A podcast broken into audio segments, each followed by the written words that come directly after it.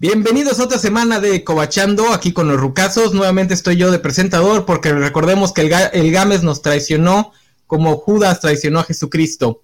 Esta semana vamos a hablar de los Power Rangers piratas. Tal vez muchos no los recuerden muy bien, pero ahorita que empecemos a hablar de ellos van a ver que la mayoría los terminaron viendo porque no son tan poco populares como dice la gente. Beetleborgs, Beer Troopers, unas cosas rarísimas de Beverly Hills, un montón de, de esos programas chafones. Así que bienvenidos.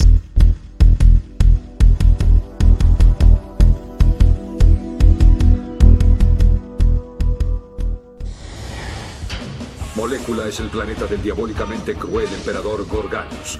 Gorganus ha jurado usar su ejército de monstruos alien para conquistar la Tierra, el vórtice de un sistema de puertas de poder que necesita para gobernar el universo. Yo soy Nimbar, protector en jefe de las puertas de poder. Para llevar pues bueno, eh, como les digo, nuevamente tengo que estar aquí cubriendo al Games que nos traicionó como Bill Brutus traicionando a Julio César. Eh, así que vamos, voy a presentarle a la mesa de esta semana, que es el buen Juanjo, que estaba comiendo algo, pero no lo acaché cuando estaba con la. Querías hacerme la malora como vil traidor, que ya sabes de quién estoy hablando, güey. Fíjate, tan grande es la traición que tienes el mismo icono del traidor. No puedo Espérate, déjame, de, déjamelo cambio, déjamelo cambio, porque eso no puede ser. Puedo creerlo. Oigan, pues bienvenidos a este programa de Cobachando especial, en donde no vamos a hablar absolutamente nada de Batman. Exactamente. Como, porque como cierto, como cierto editor la, quería que lo hiciéramos. Las perras básicas ahorita están todo el mundo hablando de Batman esto, Batman lo otro. Ay, el Batman que vino, Batman, Batman, Batman. Nosotros no somos esa clase de ñoños. Nosotros tenemos nuestras temáticas y no dejamos que la industria nos dicte qué temas vamos a trabajar. Pero bueno, hablando de traidores, aquí se presentó. Ah, ese sí lo agarré comiendo.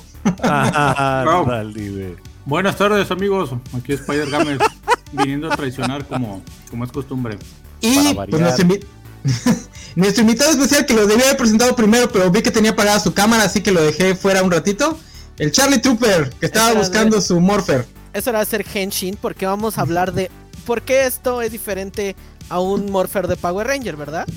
Ah, perro, traes el Omnitrix. Es, es un, este, ay, no sé, ¿cómo le, llaman drivers los Kamen Riders? Que hablaremos después de ellos. Pero sí, es un tema interesante, es un tema que no estaría incluido en cierta convención porque ya no somos este target para, para vender. No voy a decir cuál, pero bueno, porque si no luego nos vetan. Siempre pasa, Charlie, siempre pasa. Siempre pasa. si, es la, que yo, si es la que yo creo, ya estamos vetados, ¿eh? A mí me tienen bloqueado ah. todas las cuentas de esa convención.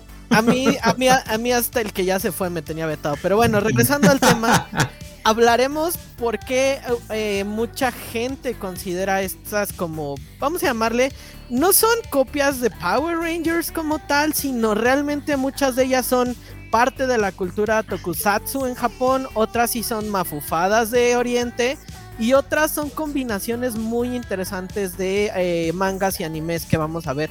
Pero muchas de ellas pues se tomaron como este tren del mame de, Power Ranger y dijeron pues vamos a, tratar de ver si funcionan dentro de, de, ahora sí que de este negocio.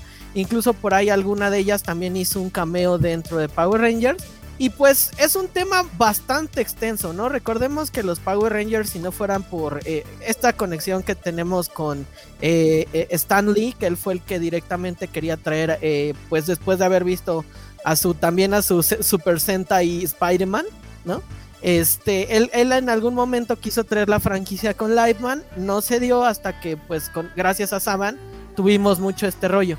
Pero también aparte de, los Power Rangers, eh, en América Latina, para los que también eh, pues nos ven en otros lados del continente, muchas series de Super Sentai sí llegaron a alcanzar a doblarse en Chile, en Ecuador, en Colombia, en Perú, donde ellos sí llegaron a ver estas series antes de los Power Rangers. Ellos sí vieron Liveman, sí vieron este Jetman, por ejemplo, y no los conocieron como Power Rangers como tal o per se.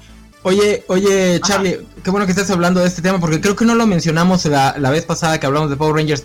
El Super Sentai es Super Sentai porque aparte viene de otro, otro estilo, ¿no? O sea, es como que la versión cool de, un estilo anterior de, serie japonesa, ¿no? Del Sentai, de los Patros, no sé qué. Exacto, todo, todo el género o todo, todo el overview que estamos hablando se llama Tokusatsu que son esto, esto, si, si, si habláramos también como los chicos de, de, de, la Kobacha anime, es como el género del shonen, es el género de los héroes. Y dentro de ese género Está pues dentro del tokusatsu también están los Metal Heroes, que vamos a hablar de ellos, que son los Beetleborg, que son la parte también de el que les mencioné, el eh, Gridman, que también tiene un nombre, ah, se me olvida su nombre en inglés, que es Samurai, no sé qué. Super Samurai Cyber Squad, que es, es, Gridman en japonés. Eh, también por ahí está eh, Kamen Rider, que tiene también su propia, digamos que subgénero, por así decirlo. Los Kamen Riders también ya son otro rollo, al igual que los Super Sentai. Y aparte de ello, para mucha, para sorpresa de muchos, también eh, Ultraman es considerado dentro de Tokusatsu. de hecho, ahorita que, les, ahorita que les mostremos Super Samurai Squad, van a ver que se parece mucho a Ultraman. Les va a remitir más a Ultraman que a Power Rangers, excepto por la parte de los robototes que se forma con piezas de robots más chiquitos. Exacto. No, te, lo digo por, te lo digo porque luego, como, pues como el origen del Super Sentai se da por esto de Stan Lee, de la, de la serie esa que iban a hacer con Spider-Man y la fregada, luego como que en Occidente se medio olvida que realmente viene de más atrás. O sea, son, son géneros más amplios que bueno, que en, la, en la traducción a Occidente se han hecho más pues más este, estrechos, ¿no? Aquí nada más los conocemos como Power Rangers y sus imitaciones baratas, aunque como bien dices, realmente algunas de esas imitaciones o series secuelas, porque muchas de las que les vamos a mostrar son del propio Saban, que intentaba este, explotar el mercado. ¿Qué pasó? Mira, aquí, eso es lo interesante, ¿no? Super ratón también. La imagen que estoy compartiendo. Ah, sí, ya lo, vi, ya lo, vi, en la esquinita. Fíjate, ese es otro.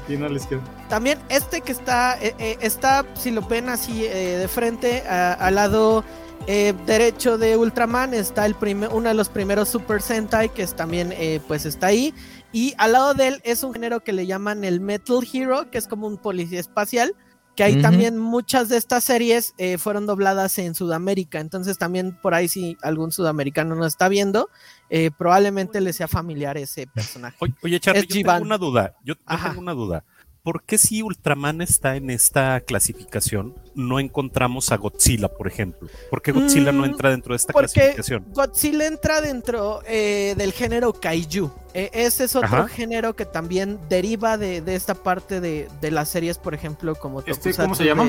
se llaman Kaijus, los Kaijus. No, no, no este, ¿Cuál? Este. Estos monos, los Power ah, Rangers. Los Tokusatsu. Tokusatsu.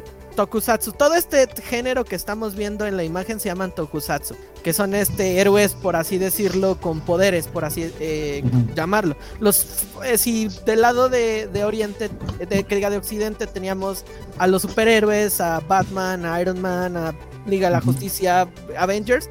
Del otro lado teníamos a los Tokusatsu, que eran pues estos héroes que tenían poderes, algunos eran equipo, otros eran en solitario, unos eran policías, otros eran aliens gigantes como, como Ultraman.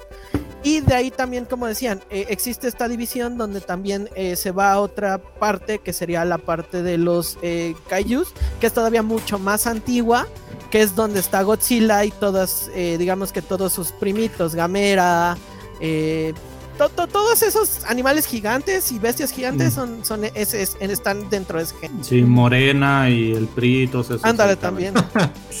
Te va a regañar Valentín. Es el primero que hace esos chistes políticos. Oye, oye, aquí nos, aquí nos dice Farsal. Félix, saludos desde la app que no me que no me lleva a gastar datos en mi celular. Es el buen Félix. No sé a qué se refiere. Ah, que el app de, de StreamYard creo que no te gasta o quién sabe. No, está usando el Facebook para no gastar datos. Ah, mira. Pobrecito, no tiene wifi. Oigan, ¿les parece si, ¿les parece si hablamos de una de las primeras series que... Ya, ya hablamos mucho de Power Rangers en el programa especial y podríamos seguir y seguir y hablar uno de los Super Sentai si quieren, pero quieren que empecemos con uno de los primeros intentos que, que hizo Saban de traer a, un, a otro Tokusatsu. Oye, entonces Power Rangers no fue el primero que, que intentó traer Saban. No, fue el primero que te trajo Saban. Sí. Fue el primero que trajo Saban con éxito y después trae. Ajá, con éxito, porque él estuvo negociando. Después de que ve que Stan Lee intentó negociar traerlos, porque Stan Lee era el primero que dio esta idea de: Oye, mira, en Japón cuando fui topé este pedo, porque me invitaron para ver lo de Spider-Man en su momento, pero vi que hay este equipo que es muy parecido a, a los Avengers, que son cinco eh, incluso en, el documental de, The Toys Made Us, que es donde en el capítulo en específico de los Power Rangers, ahí habla un poquito de que él intentó traer en su momento a Lightman, que es eh, una que es como tres generaciones atrás de la que trajeron para hacer Power Ranger y era uno de los que ahí le tocó en ese momento ver en Japón. Pero por obvias razones, los, los japoneses son muy eh, celosos en cuanto a su detalle de, de, franquicias, ¿no? Si le preguntan también a gente que ha trabajado, no sé, con Dragon Ball, con eh, Sailor Moon, gente que ha traído las, las franquicias, por ejemplo, de anime acá del, del otro lado, ellos sí son muy en, específico de necesitamos este rollo, o este punto, o este rollo. Entonces Saban fue el que sí logró pegarle a, a, a la ahora sí que al gordo, por así decirlo, porque les dijo, oye, pues yo no quiero el que esté ahorita transmitiéndose. Por ejemplo, en ese momento, en el 95, íbamos en lo que llamaríamos los Power Rangers SEO. Uh -huh. eh, eh, porque ya habían pasado los, los que Sea Ranger, que son los que trae Saban. Había pasado unos que se llaman los Die Ranger, que son los del, los del White Ranger, que no trajeron todos. Y estaban en Sea Ranger, que serían los. No, los O Ranger. Aliens. No, los O Ranger primero, que eran los SEO. Ah, Ajá. no, ya habían pasado no, los Alien, que eran los Kaku sí, Rangers. Son, Ajá. son, antes de los SEO. Tienes toda la razón, que son los Kaku Rangers, ya habían pasado y ya estaban en el, en el O-Ranger, que eran los, eh, los SEO. Entonces él dice, no, yo no quiero los O-Ranger, véndeme eh, franquicias anteriores, que es cuando ve la de los U-Ranger y dice, bueno, están los dinosaurios, ahorita está de moda Jurassic Park, vamos a traer algo como... O sea, todo, todo, todo se jala de un como tren del mame existente. ¿No? Entonces dijeron, pues vamos a traer dinosaurios porque están muy de moda gracias a Jurassic Park. Se trae a los Sea Ranger y es cuando traen, se convierten en la primera generación de los Power Ranger. Ahora, después, ¿cuál es la siguiente, eh, el siguiente tokusatsu que trae eh, Saban? Eh, son los VR Troopers. Los VR Troopers y, los Power Rangers, eh, más allá de una historia que se, que se una dentro de la pantalla, es una historia que va un poquito afuera de la pantalla. ¿Por qué? Porque cuando empiezan a hacer los primeros, eh, como el, el, programa piloto, el programa original se iba a llamar Cybertron. ¿A qué le suena Cybertron? Obviamente Era a Transformers. A Transformers. Entonces ahí tuvo la primera bronca él en cuanto a registro. Y el que hizo el piloto o el primer capítulo piloto es el que después sería el Green Ranger. Entonces, él hace el piloto de los VR Trooper, él iba a ser el protagonista de esa serie porque decían, bueno, queremos un vato, ya vimos que funciona esta parte de los vatos eh, chavitos que están haciendo artes marciales, pues ahora queremos que este vato se dedique como 100% a las artes marciales, pero que combine con esta eh, como institución de, de, la cual Oye, vienen. Espérame, Ajá. espérame, Charlie. Nos estás diciendo que entonces eh, VR Troopers lo iba a protagonizar Jason Scott Frank? Es correcto. Jason. Scott Frank lo iba a protagonizar, pero eh, pues ya él hizo, incluso él hizo el piloto. O sea, si ustedes ven el piloto, él fue el primero, eh, digamos que, eh, vamos a llamarle el primer protagonista de esta serie. Para después se lo dieran a, a Brad Hodkins, que Brad Hodkins iba a ser originalmente el, el Green, no, el White Ranger. ¿Por qué? Porque en ese momento estábamos en el paso de que ya había acabado este, este Jason Scott Frank, la parte de el Power Ranger verde, ya había muerto en, bueno, no muerto en la serie como en la serie original, sino uh -huh. había perdido sus poderes y ya iban a introducir al White Ranger y querían introducir a alguien blanquito, por obvias razones, White. White Ranger, ustedes entienden, ¿no? Entonces eh, iba a ser este, este chico, este Brad Hopkins, que era el güerito este que terminó siendo protagonista del, del VR Trooper. Y en eso, pues, eh, Jason Scott Frank dice, oye, pues me gustaría, eh, vieron la popularidad de él dentro de Power Ranger y le dijeron, güey, hay de dos sopas, o continúas en el proyecto acá con los Power o te damos tu serie. Entonces, pues él decide mejor hacer el cambalache y decir, no, pues me quedo en Power Ranger y que alguien más haga, y que el chavito este haga eh, la serie nueva. Y pues el otro güey dijo, ah, pues es mi serie, prefiero tener una propia serie nueva. Pero pues le salió el tiro por la culata porque no fue tan exitoso. Qué, qué, suerte tuvo Scott Frank, ¿eh? Porque cualquiera hubiese preferido la serie, no ser protagonista. Incluso si le era el más popular de la, de la serie original. Cualquiera hubiese preferido que le dieran su propia serie. Yo creo que Pero sí hubiera cambiado el destino, ¿eh? De VR Troopers. ¿Tú crees? ¿Crees que hubiese sido.? ¿Sabes qué pasa con VR Troopers? Para los que no se acuerdan de VR Troopers, tenía un tono ligeramente más darks que, que Power Rangers. Eh, yo me acuerdo que acababa con el. Con el protagonista a veces entrenando alguna kata, a veces en su moto, pero siempre como que recordando a su papá, que creo que había hay algún dentro de la trama sobre su papá. Y me acuerdo mucho porque la primera vez que vi Songs of Anarchy, los finales de Songs of Anarchy eran también eso, este Jack Taylor acordándose de su papá y siempre siempre hice la, conexión. No estoy diciendo que, sea, que de copiara a Bear Troopers, pero tampoco lo estoy negando. O sea, en lugar de estar escribiendo en su bitácora al final del día, se fue en su moto a reflexionar. Es correcto. Ándale. Y, justo vamos, eso. Ajá. Antes de que empiecen, vamos a ponerles el intro de VR Troopers por si alguien no se acuerda. Era muy divertido y era muy tecno. Entonces, está, está, está. A ver.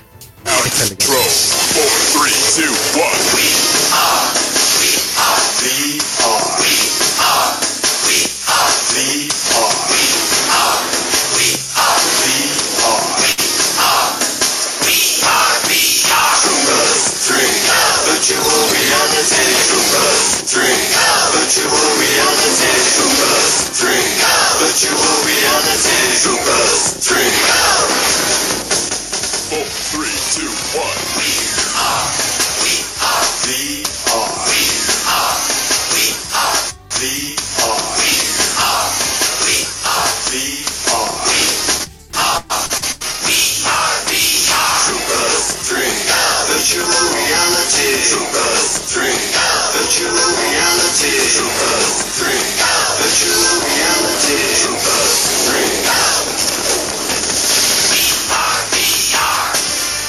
Nada dice éxito como un perro que habla en una serie. Es correcto, el, el perro que habla. es, lo más bizarro del mundo. Pero bueno, es, realmente un, un, caso bien interesante. Fíjense que esta serie es muy peculiar, les voy a contar por qué. Porque no, es, no está basada completamente en un solo tokusatsu o en el, en el género del Metal Hero, que es el que les estaba como en este, en este caso, sino que Saban decidió eh, agarrar y decir, ¿y si compro dos series y medio las combino porque hay un especial? Ah, porque para esto voy a hacer un paréntesis de, eh, eh, como de cultura japonesa de este género. En, Japón hacen mucho los merch o los... Si creíamos que aquí el multiverso era la, gran cosa con Spider-Man de diferentes dimensiones, o ahora que va a venir este, el Multiverse of Madness, vamos a ver a los X-Men de varios lados. En Japón eh, suelen hacer mucho eh, películas o capítulos donde se combinen el el, el, Kamen Rider de esta época con la generación de Power Rangers, bueno, de Super Sentai de esta época, con el Ultraman de esta época o con el Metal Hero de esta época y hacen una película donde los tres se combinan y le dan un power up al, al Megazord, un rollo así, entonces es muy padre en ese sentido. Entonces los, los Metal Heroes realizan este tipo de especiales y fue el que vio Saban, donde se combinan dos, eh, dos Metal Heroes que sería Shogin Metalder. Shogin Metalder es este robot que tiene la mitad azul, mitad rojo y está también eh, el, el y el que son los dos policías que están del otro lado, el que es como rojo y el que es como azul. Y el otro Spielban, que es de una generación posterior, que es el que está eh, más pegado hacia el villano. Entonces, son casi tres, tres eh, Metal Heroes que se combinan para hacer esta, esta parte de, de, esta serie. Estos que ven abajo, que ven como feos con traje, que es como el previo antes de transformarse al chido. Literal, literalmente son residuos de trajes de los Power Rangers. Y se fijan, tanto el blanco como el negro son cascos del Red y creo que del Black o del Blue Ranger. Y el otro, pues sí se lo sacaron de, de Fomi, ¿no? Entonces, eh, fue, un, fue un mega recorte que hizo Saban, que no le salió tan mal porque realmente, pues tenía. Eh, el, más grande de ellos es Metalder, el de, el de azul y rojo pero también los otros policías que eran los, eh, los Spilvan también están chidos, ¿no? Y, y Scheider que también por ahí se une, Jivan en algunas eh, pues escenas por ahí. Eh, pues también es parte de, esta cultura del, tokusatsu que, trató de unir Saban y fue un buen intento. Yo recuerdo que también los juguetes eran muy, eh, pues como codiciados, eran unos juguetes padres porque pues todo el stock que tenía Bandai, por así decirlo, lo, traían hacia, hacia la parte de, América. Y pues a, mí me agradaba bastante. La historia, como dicen, sí es como de, esta historia donde este chico... Eh, el protagonista busca a su papá porque pues se pierde, pero era un, experto en, en, el, protagonista se llama Ryan Steele, ¿no? Muy, muy a la, a ¿no? Muy a la, muy a la WWE, ¿no? Su nombre. Y su, y su tío Max Power. Ándale, es correcto.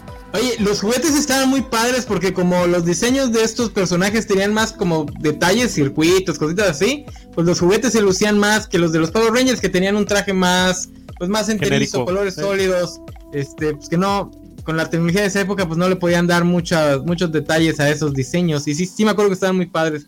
Oye, Carlos. ¿Dónde se conseguían, espérame, espérame, ¿dónde se conseguían esos juguetes, güey? Yo nunca. En una juguetería, Juanjo. ¿Eh? salieron, salieron igual que, eh, que los Power Rangers. O sea, eran, eran parte de, de, todos, de toda esta camada. O sea, fue en esa época donde ya el Green Ranger no estaba, estaba empezando el White Ranger, fue VR Troopers. Entonces fue cuando se une como como esta parte del, del meollo y fue un, Tuvieron dos temporadas. La primera pues era con, con la primera parte de los Spillvan, que era eh, los dos policías y después venían con otros Metal Heroes que fue la segunda temporada, pero ya no había tanto, tanto merch con el cuate este, con el eh, Metaldan, Metaldan, perdón, que era el, el, de la mitad roja, mitad azul.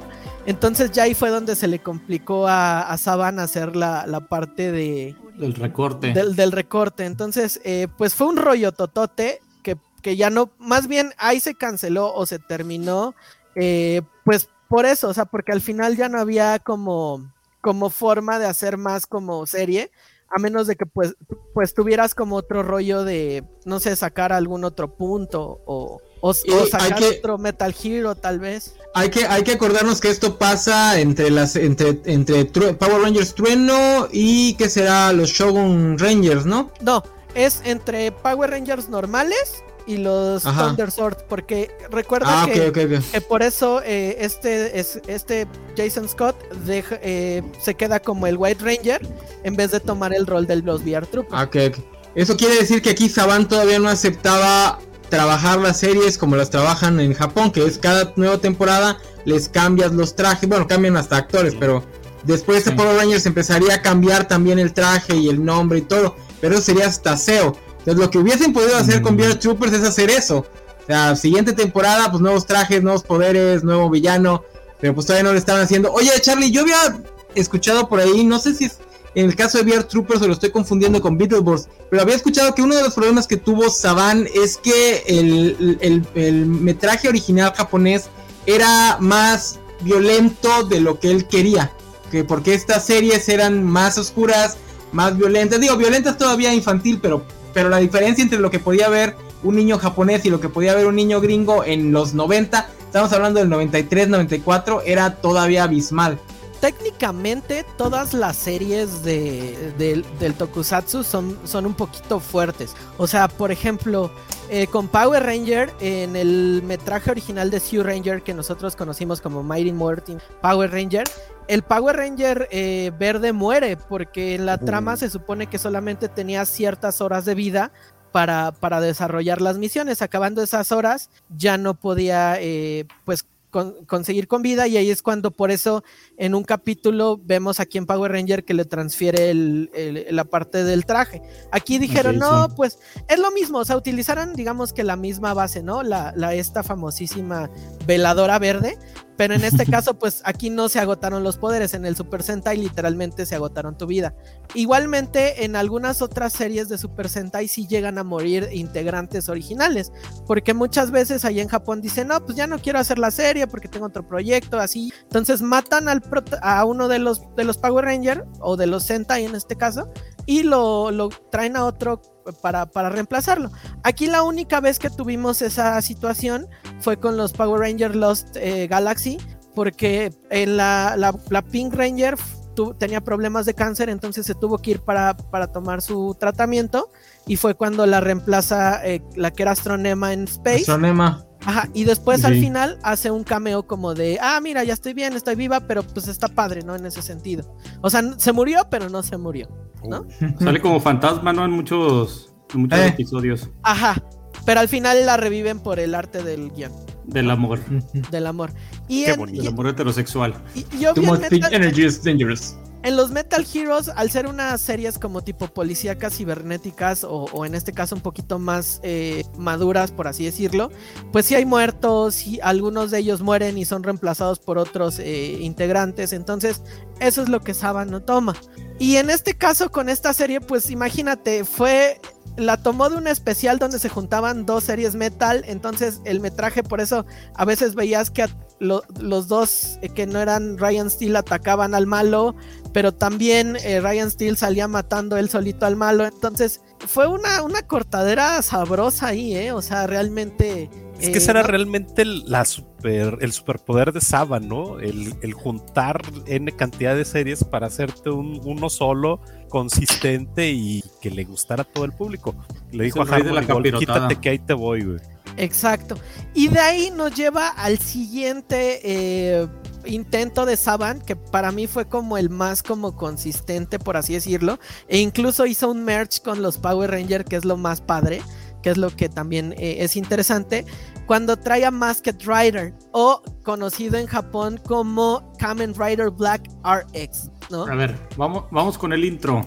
Vamos, vamos con las imágenes. o oh, bien, eh. esos comerciales.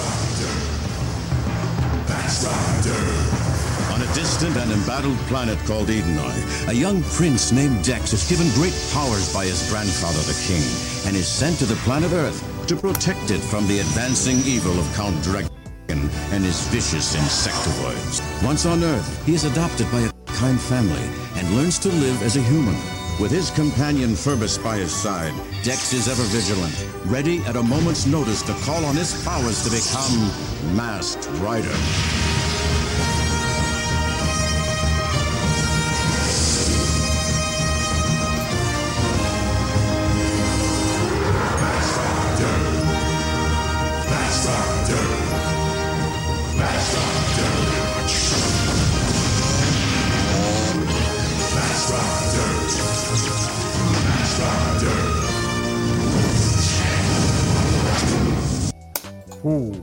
Entonces, este Masked Rider empieza como un spin-off de, de, una de un teaser que intentó hacer este, porque Saban, como dice, no es muy inteligente. Él no un piloto escondido. Ajá, un piloto escondido. Él no dijo, ay, voy a hacer como VR Trooper. No, lo que hizo fue en, un, en una serie de tres episodios dentro de Power Rangers, en esta época donde estamos platicando, que es la época del White Ranger, decide hacer un, eh, tres episodios donde introduce al príncipe Dex, que viene de otra galaxia, que lo trae Alpha 5, porque hay un enemigo que no puede vencer, que es el Conde Dragon. Entonces ahí es donde conocemos más acerca de Masked Rider.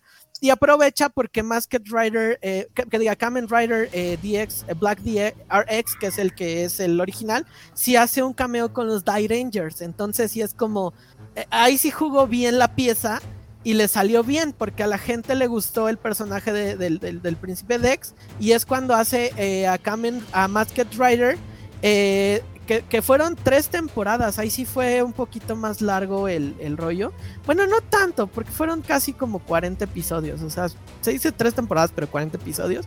Y pues tiene esta parte de tener dos, dos Kamen Riders era el, el, RX y el, y el siguiente que era ay si mal no recuerdo déjenme saco mis tres pesos de Wikipedia, que es el que se transforma después, que es el, no, no es el DX. Bueno, ahorita se los consigo.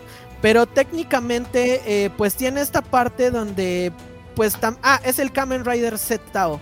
Entonces también hace otra, otra, otra conversión, queda como el Super Kamen Rider.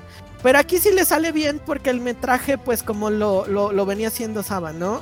Toma una historia genérica gringa donde es un cuate del espacio, convive con una familia de la Tierra, como que intentando convivir con tipo Alf, ¿no? Es un Alf, literalmente, ¿no?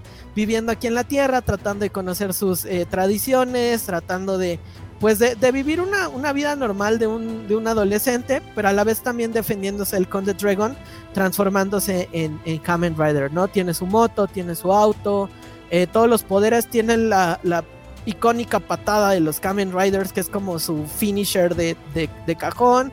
Y también los juguetes, pues como sabemos, ¿no? O sea, la gran, el gran negocio de Sabat, perdón, eh, dentro de, esto o, de, lo que quería hacer no era hacer la serie, sino los juguetes que pudieras vender, el, el negocio que pudiera haber, lo que pudieras vender extra, ¿no? Ya sea los juguetes, la parte de lo de las fiestas, la ropa, todo lo que pudiera venderse como marketing era importante. Entonces Kamen Rider también fue un buen éxito. Lamentablemente los Kamen Riders que le siguieron este, como decían, eran más oscuros. Kamen Rider suele ser una serie un poquito, en algunos casos, o muy oscura o muy chistosa, muy el humor japonés acá jocosón, que no les gusta a los americanos. Es el gran problema que va a tener, que, va, que van a tener todas estas producciones, ¿no? Porque tienden a agarrar para la primera o segunda temporada, tienden a agarrar los puntos medios que son más escasos. Casi siempre las series, las series originales japonesas van a tender o al humor bobo infantil o a ser más darks. Porque cuando, cuando hablemos de la siguiente les va a pasar algo similar, pero en el sentido opuesto. Nada más pueden, nada más tienen dos temporadas este, en este estilo tipo Power Rangers y las otras son súper infantiles. Oye, de Kamen Rider llegaste a ver juguetes porque yo no me acuerdo más que de la máscara si acaso. Yo sí me acuerdo del, del monito, o sea, del, del Kamen Rider como tal, si existía, los vehículos, sí llegaron a sacar incluso hasta el sable, el Morpher, que es como... ¿Cómo, cómo, cómo? Ah, el juguete del sable, ok, ok. Es que se va ahí entre el muchacho, ¿no? Oye, sable y vuelve a entrar. Pero bueno, el, el, Morpher también, que en este caso, como les había mencionado, los Kamen Riders no usan Morpher, sino Driver.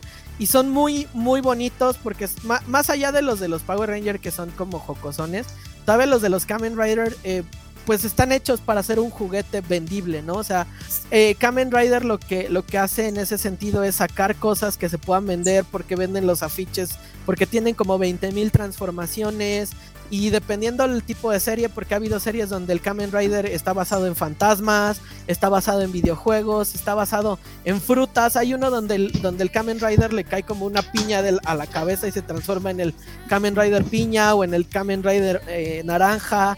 Entonces, esa era una historia muy chida. Yo creo que en algún momento Saban pudo haber hecho más entre Kamen Riders. Pero es lo que no pegó en, en América. O sea, no coincidían un héroe que o pudiera ser muy serio en algunas series de Kamen Rider. O muy chistoso, ¿no? Así como muy jocosón en algunos casos. Entonces, fue un buen intento de él por traer a, este eh, Tokusatsu y sobre todo eh, dentro del, género junto con Super Sentai por así decirlo eh, los Kamen Riders son como también muy importantes o venden muchísimo en Japón. Entonces también estamos hablando que realmente es como uno de los grandes eh, pues podríamos decirle como personajes dentro de del género en, Japón. Entonces pues era un gran paso que pudo haber dado, pero pues lamentablemente no se quedó en eso, o sea, realmente no pudieron traer mucho más hasta que años después traen a Kamen Rider eh, Dragon, pero estamos hablando de casi 10, 12 años después y ya lo traen como tal, como un Kamen Rider, o sea, ya no lo traen como un Masked Rider o como un como algo, o sea, intentaron traerlo como tal, no lo trazaban, pero pues no pegó, al final terminó siendo un flop y pues nunca ha habido algo más con los Kamen Rider aquí en, en América. Por ahí algunos eh, amiguitos de Sudamérica sí llegaron a tener algunas series eh, dobladas de Kamen Rider, pero de ahí en fuera es el, para mí es como uno de los desperdicios que pudo haber hecho más Saban en traerlo.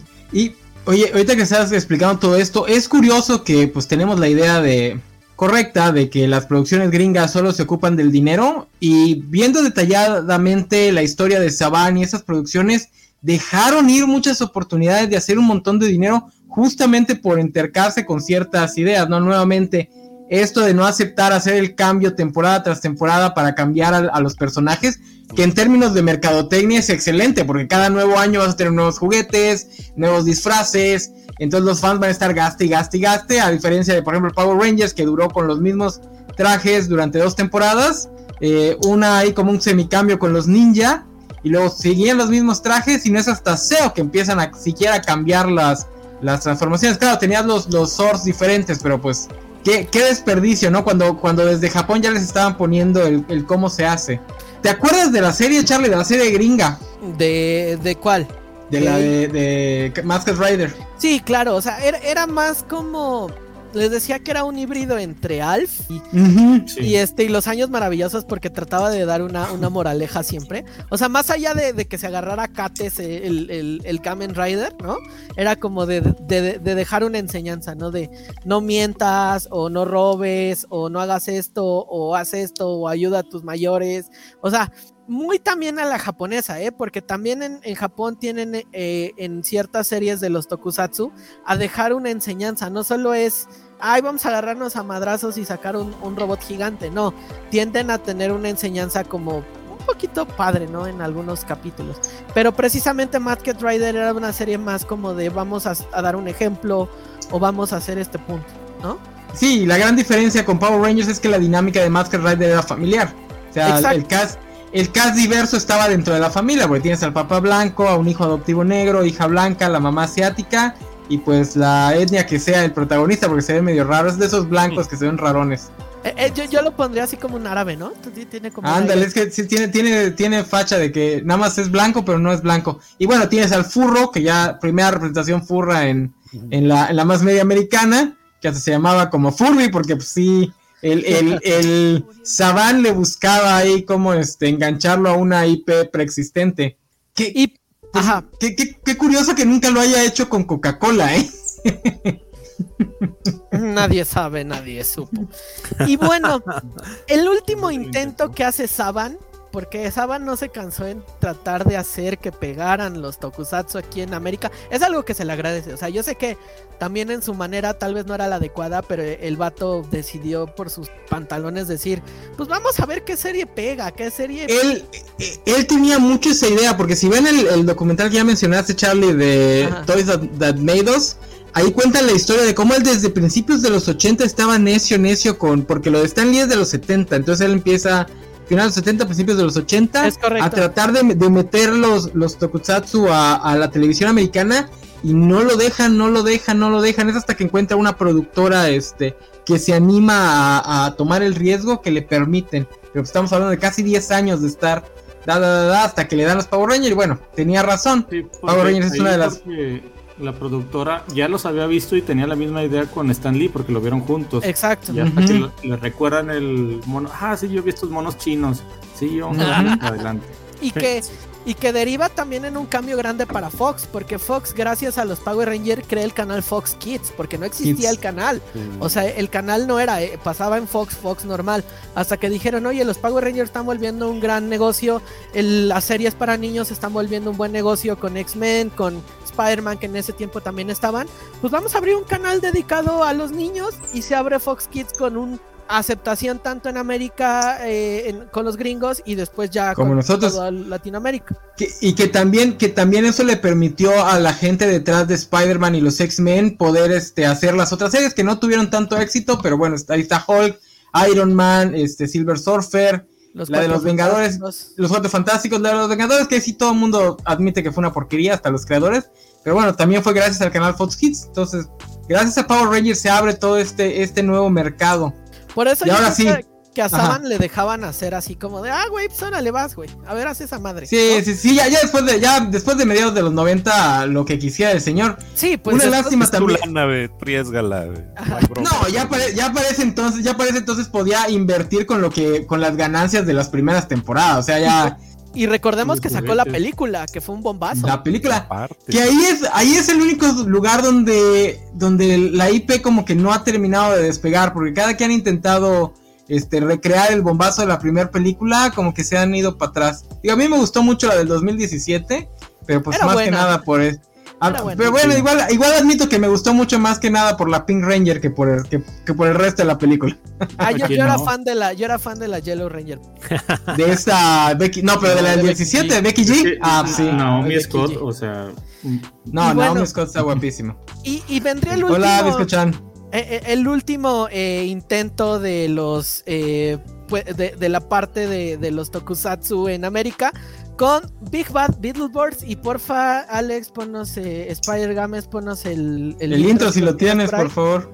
Porque esta serie es peculiar ahorita van a saber por qué. Yo soy yo soy fan de esta serie. Esta fue la que más me gustó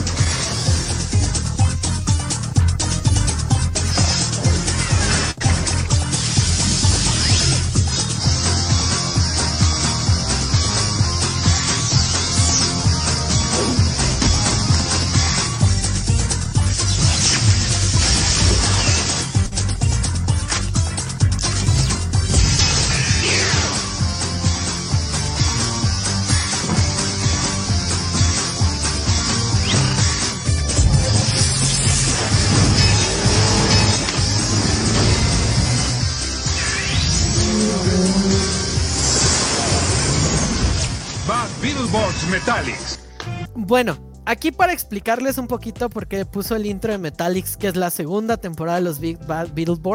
Eh, esta serie está basada en, en, en, una franquicia que se llama Yukobi Fighter, que es como eh, tiene un género en específico aparte del Metal Hero que es más hacia la parte de le llaman Kabuto Heroes porque Kabuto es como un ay se me fue el nombre del escarabajo. Escarabajo se me fue el nombre del insecto escarabajo que son estos héroes escarabajo y es eh, dentro del género de los Metallics. Pero la gran historia detrás de esta serie y creo que es lo más peculiar es la fumadera que se usaron para el background del, del, del, del, tokusatsu que iban a usar.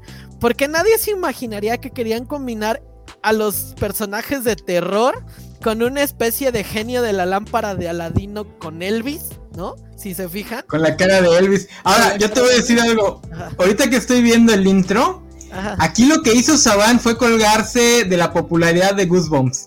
Exacto. Tiene toda la facha de Goosebumps. Porque recuerden que también es una de las series que está en que, que, también llega a Fox Kids y es de las series que también ayuda a hacer esta popularidad. Entonces, tomas esta parte de que los niños les estaba gustando el terror de, de escalofríos, de toda esta parte de los monstruos, los hace chistositos y que ayuden a los niños. Tienes la parte también este de la magia de, Mafa, de Mafalda, de Matilda, perdón, de Matilda, eh, de que también los niños tienen poderes y lo combinas con unos Metal Heroes extrañamente, ¿no? O sea, la serie pudo haber vivido ya con lo que tenían como de terror, pero dijeron, oye, si los conviertes en unos Metal Heroes para que destruyan al malvado.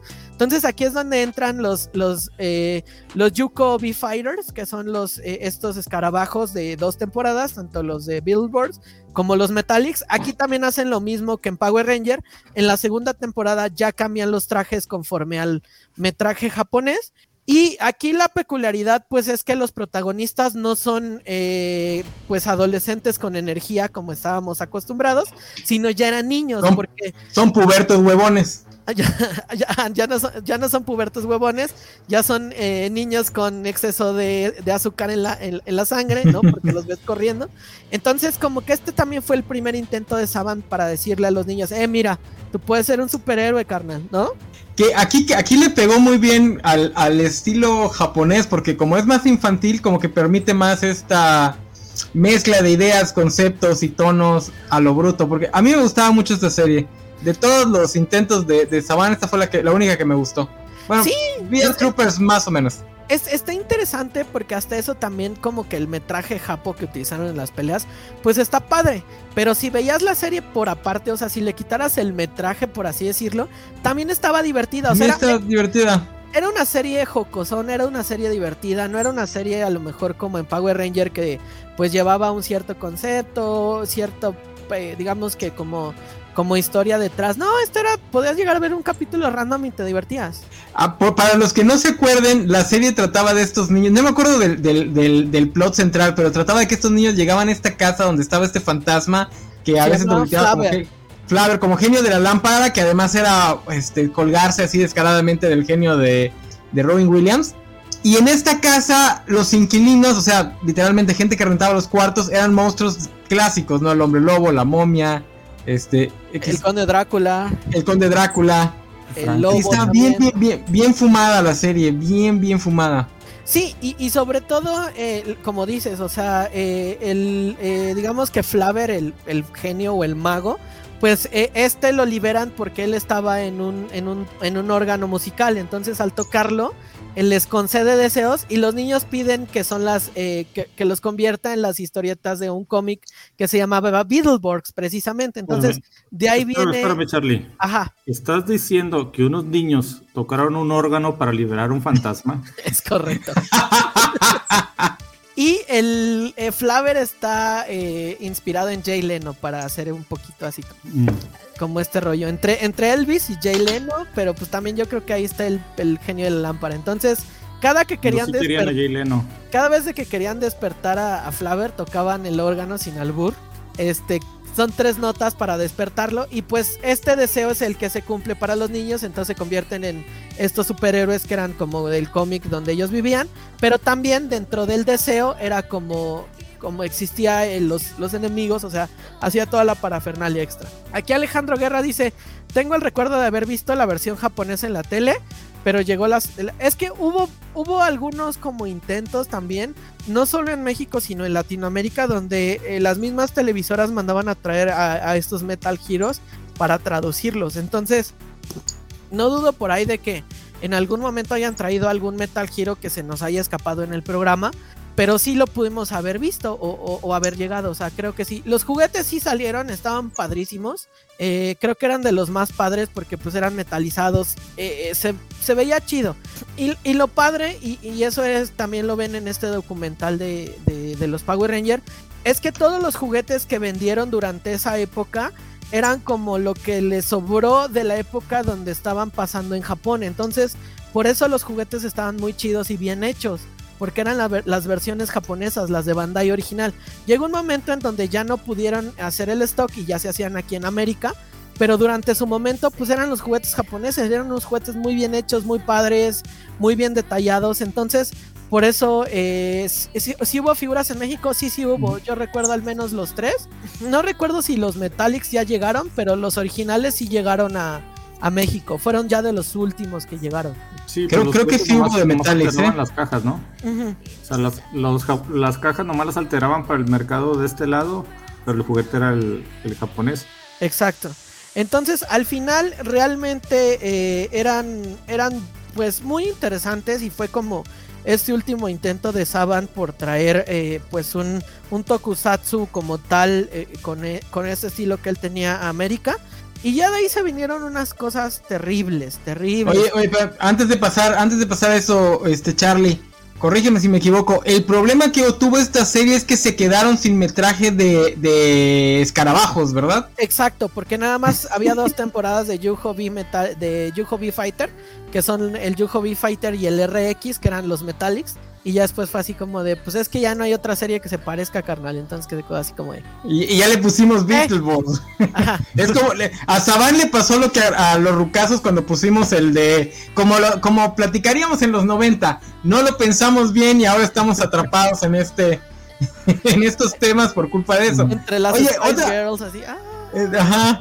Otra cosa curiosa que ya nos mencionaron más arriba es que en esta serie es donde se da este caso de que. Aquí está, dice.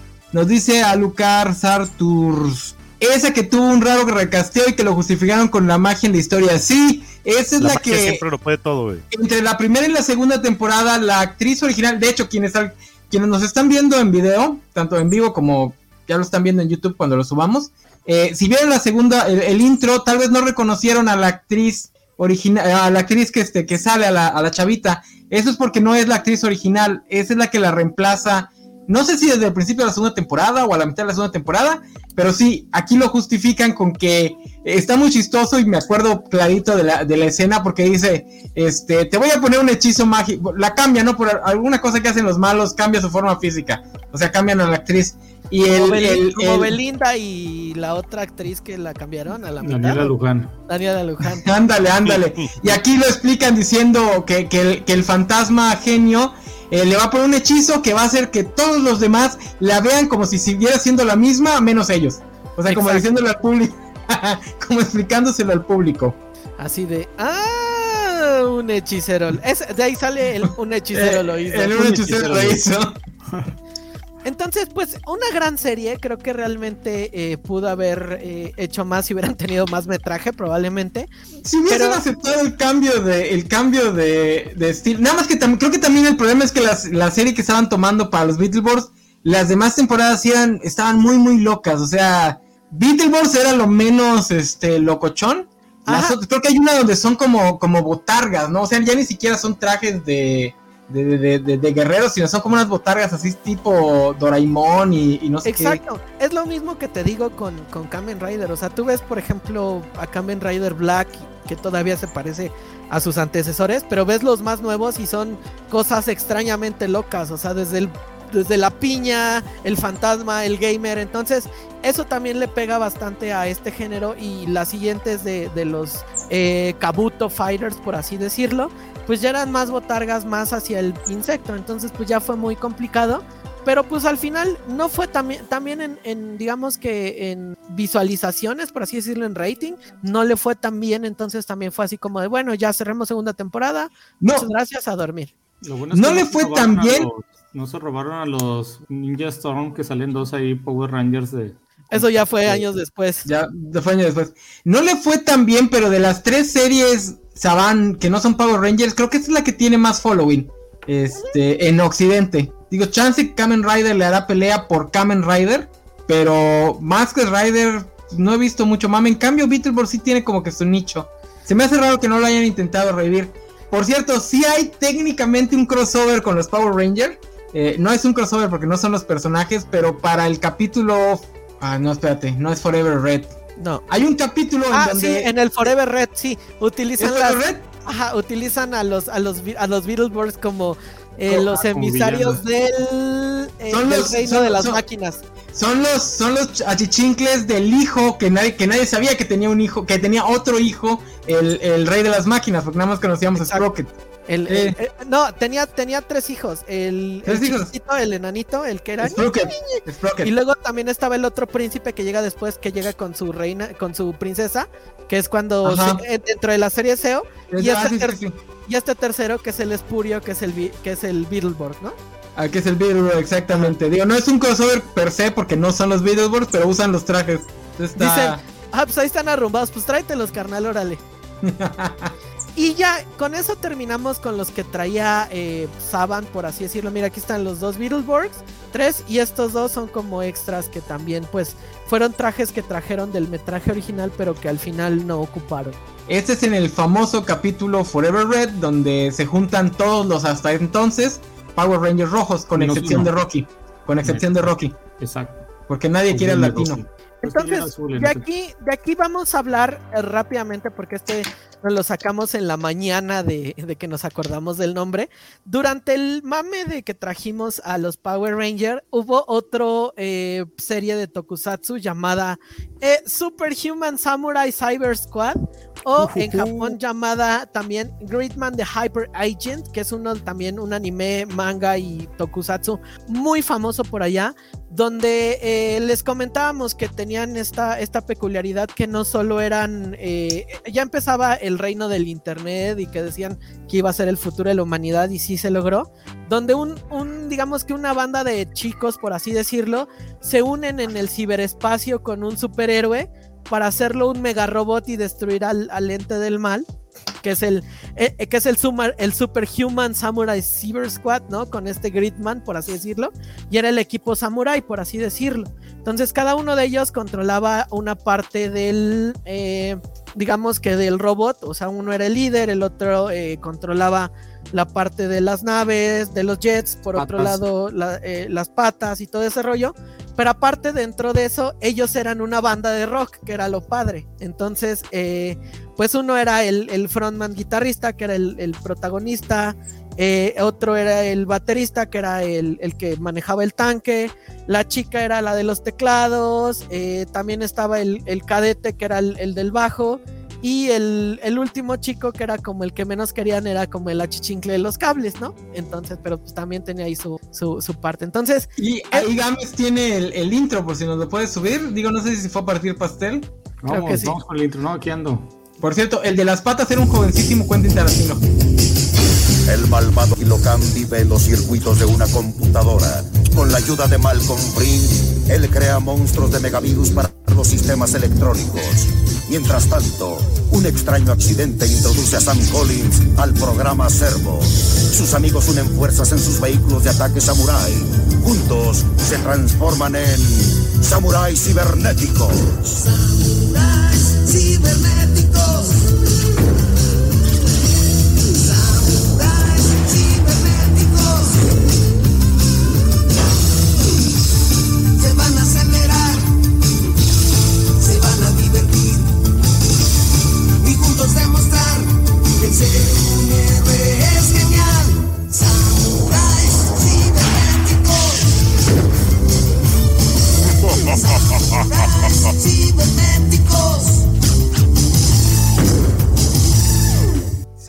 Si le prestaron atención los que están viendo el video, y pues para los que, para los que lo están escuchando en podcast, la voz del villano en su idioma este, gringo es Tim Curry. Es correcto, es, es de estos uh. detalles bonitos o de estos detalles joya. Pero pues la serie no pegó mucho. Sí llegó a transmitirse aquí, yo la recuerdo muy poco. Yo sí la recuerdo, es la que siempre recuerdo, pero nunca me acuerdo del nombre. Los juguetes de plano, eso sí no los recuerdo. O sea, de plano no. Y pues la serie pasó de noche porque pues estaban los Power Rangers a su lado. Entonces Power Ranger y luego esta serie lo matas. Años eh, después. ajá, perdón, perdón, este. No, esta, esta serie tiene como que más facha de, de Ultraman que de Power Rangers. Sí se nota un poquito más, más viejita el, el concepto original como viene de este SS Gridman, que también es uno de estos héroes clásicos de Japón, pues tiene esta parte como de, de tener este halo de, ay, mira, este, el héroe gigante del espacio que viene a ayudarnos, todo este rollo. Entonces, está muy chévere. O sea, realmente creo que es grande el, el proyecto en, su, en Japón en su momento, Gridman, porque también hizo historia dentro del, del Tokusatsu. Allá aquí en América, pues al ser uno de los primeros intentos, también no pegó. Años después, Netflix tomaría el concepto del, eh, no recuerdo si Netflix o alguna productora, no creo que fue alguna productora de anime, toma el recuento y lo trae como un, un, buen anime por ahí, si tienen chance de ver el último SS Gridman, creo que lo trae Netflix actualmente. Y es muy buena, muy buena serie, te explican muy bien el concepto de cómo funciona Gridman, por qué ellos pueden transformarse en, en las partes de Gridman o por qué necesitan esta parte de combinarse, porque él no solo puede vencer a ciertos enemigos, la conexión de la amistad, todo ese rollo está muy padre. Es, es el, el, héroe era muy padre, lamentablemente no lo supieron adaptar. Probablemente si le hubiera traído Saban, hubiera sido mejor, creo. Pero pues el hubiera no existe, amiguito. Digo, lo que más llama la atención es que aquí no, no es un robot que se forme con los robots pequeños de, del equipo, sino es el, el superhéroe que se, que se agiganta para pelear a puño limpio con los monstruos y el resto del equipo lo que hace es como que son vehículos que se le ponen al robot al, personaje principal como si fuera su armadura. Y me imagino que imitando a la armadura de un samurái. Exacto. Aquí dice a Lucarte se lo pasaban en Azteca, sí es correcto, en el Carisaurio. El Carisaurio. Uh, Una de las cosas que nunca tuvo éxito en Azteca. Esos virus de los que habló el, narrador fueron los que crearon a Fenomenoide, ¿no? También por ahí. También, sí, es posible. Es probable. Y pues ya, ahora sí, terminamos con esta parte de los tokusatsu. Pero no crean que se acaban los piratas, como diríamos. Ahora sí vienen los intentos piratas de Power Ranger, como, como llama el programa. O sea, hablamos ¿Que primero. ¿Estos no eran los piratas, Charlie? No, no, no, estos son los buenos. amigos, no. Estas son las leyendas. Ahora sí vienen los piratas. ¿Con quién quieren iniciar? Mira, estos eran, estos eran este, el PRI, PAN, PRD, Morena.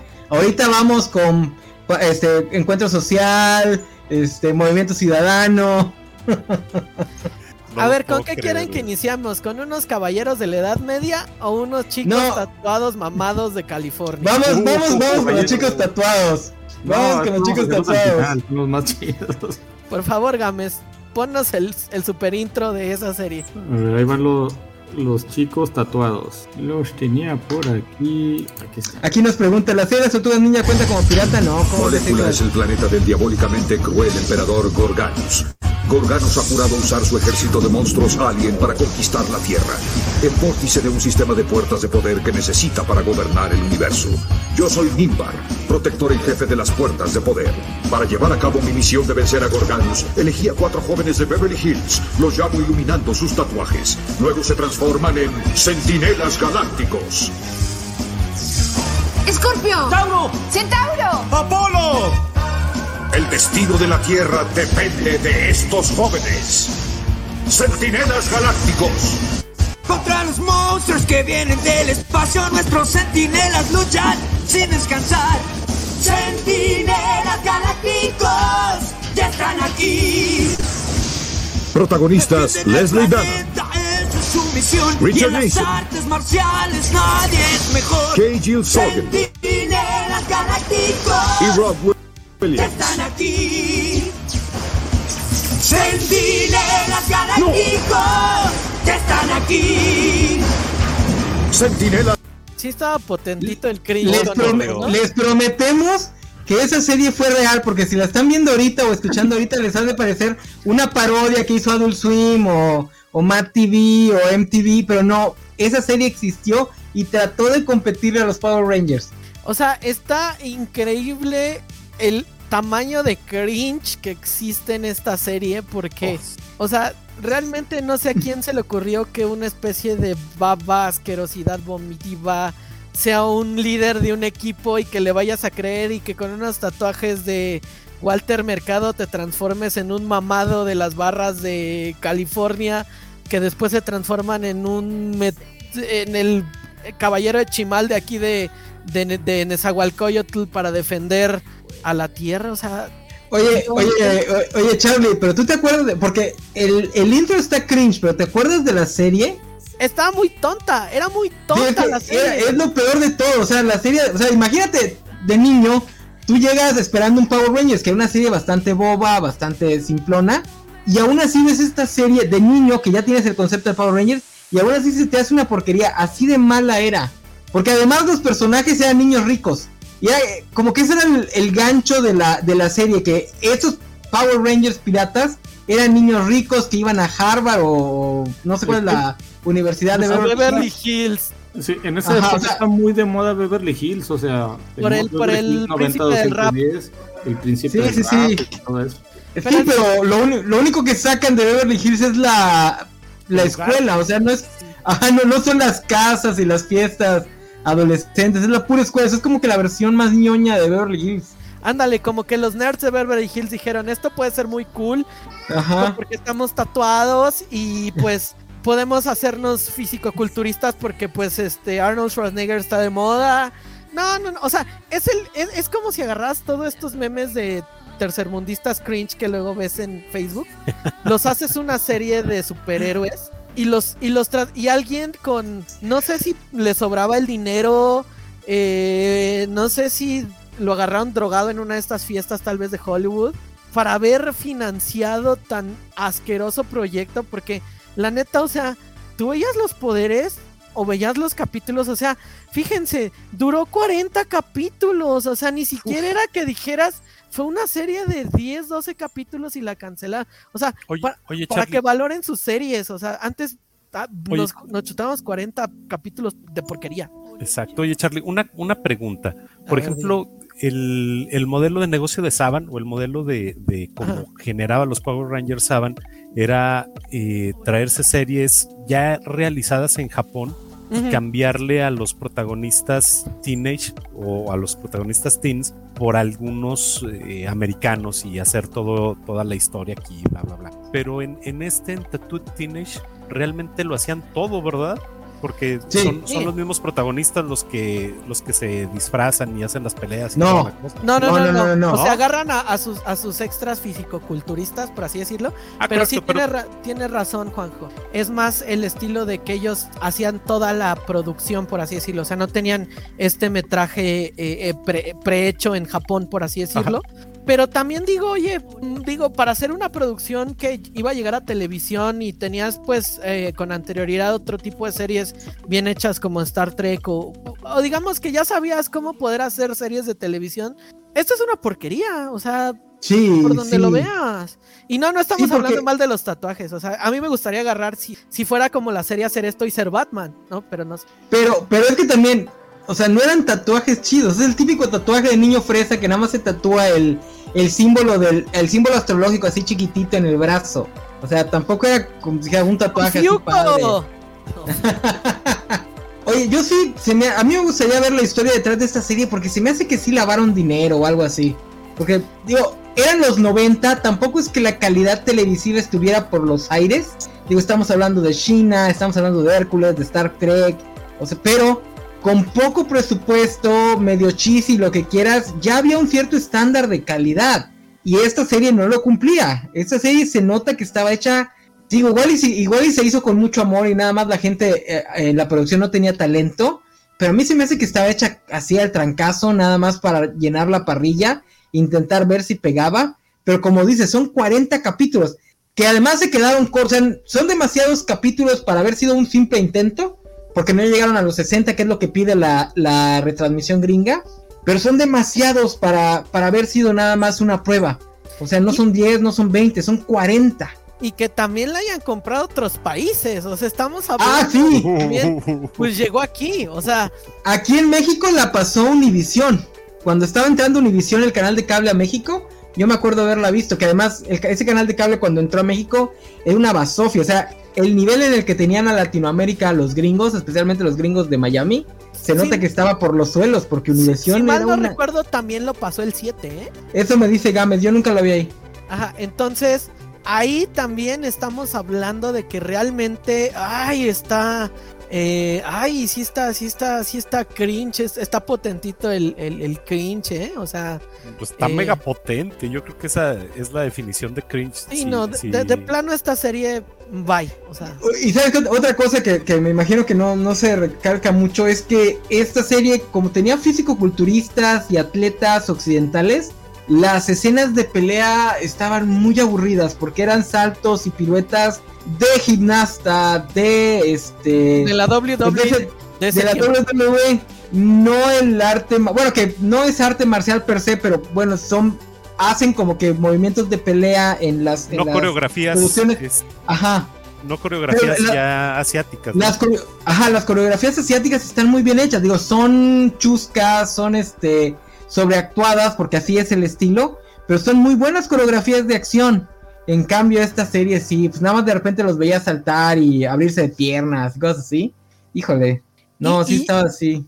Y ya nos vamos a la última serie de, este día. Espérate, espérate, antes de irnos, yo solo quiero mencionar ya no queremos hablar de esto, está muy feo. Yo sé, pero a ver si puedo subir la foto de. Ahora, está muy feo, pero en la, en la era de los revivals, yo le recomendaría a los productores que intentaran rehacer esta serie, porque pues, si estás empezando del subsuelo, cualquier cosita que hagas va a ser este, aplaudida. En, en vez de irse por una propiedad super amada que pues no importa lo bien lo que lo haga, siempre va a estar el fan ahí, eh, ya no se parece al original. Es, estaría interesante que, que, agarraran como hacen luego los remakes de Power Rangers en más oscuros, todo este rollo. Intentaran agarrar este concepto a ver qué saldría. Sí, es que no encuentro la imagen de... Gente, algo que, me, ah, me, llamó mucho la intención. Que me llamó la atención de esta serie. Me voy a ver muy mal, pero fíjate que voy a ver todos los capítulos. Mira, en lo, que, en lo que lo buscas, ahí está. Ah, caray. ¿Cómo es? ¿Qué es eso, Ah, caray, esto sí me interesa. Nomás por esta chava que me pareció muy guapa, voy a ver ¿Por la, trama? Por la trama. Sí, por la trama. Es que Gámez dice que tiene estatua no sé qué, debió haber sido eterna. la última foto es eterna. Oye, Gámez, nada más que son dos actrices distintas, ¿eh? No, sí, yo nomás quiero ver la de acá. Ah, por eso, Y la de allá. Qué mala elección de palabras, Gámez. sí. Qué mala elección de palabras. Gámez, para los que no nos, están viendo, Gámez nos puso una foto del intro en el que se ve a la. Pues a la que hace de, de guerrera, este. De Scorpio. No sé qué. De Scorpio, este. Se está en pose. Está en pose Rob Liefeld. Entonces podemos ver tanto la parte delantera como la parte trasera de su atlético cuerpo. Ahora, ahora entendemos por qué es Scorpio, ¿verdad? Pero bueno. Oye, este, antes, de, antes de pasar a lo último, porque va a ser relevante en la, para el siguiente, el, siguiente programa, eh, si, han, si han estado viendo los intros con nosotros, los que nos ven en video, podrán notar que no van a reconocer a ningún actor. De, de, estas series, los únicos actores que más o menos tuvieron relevancia fueron Jason David Frank y la que hizo de de Kimberly Hart, que ahorita se me fue su nombre. Son lo, más cercano a un actor famoso que salió de estas series. Ah, y también está Rose, ay, se me fue el nombre, la que también hace iZombie. Amy Jo ah, Ella, ella es la no, no, no, ella es la que hace en RPM a la Power Ranger amarilla y después hizo iZombie. Ah, bueno, ahí está. Ahí ya, creo que ya de los Generalmente, generalmente estos actores como que no Digo, ya después las, temporadas más recientes de Power Ranger menos, porque pues, son actores neozelandeses todos. Pues sí. No, y bueno, Se, encasillan y es como el estigma de ser Power Ranger, ¿no? Dice, no, pues Power Ranger no sabes actuar. Actor serie B. Y ahora sí, el primer intento de Saban por hacer su propio tokusatsu en América, en el 98. Estamos hablando de que ya llevaba al menos hasta.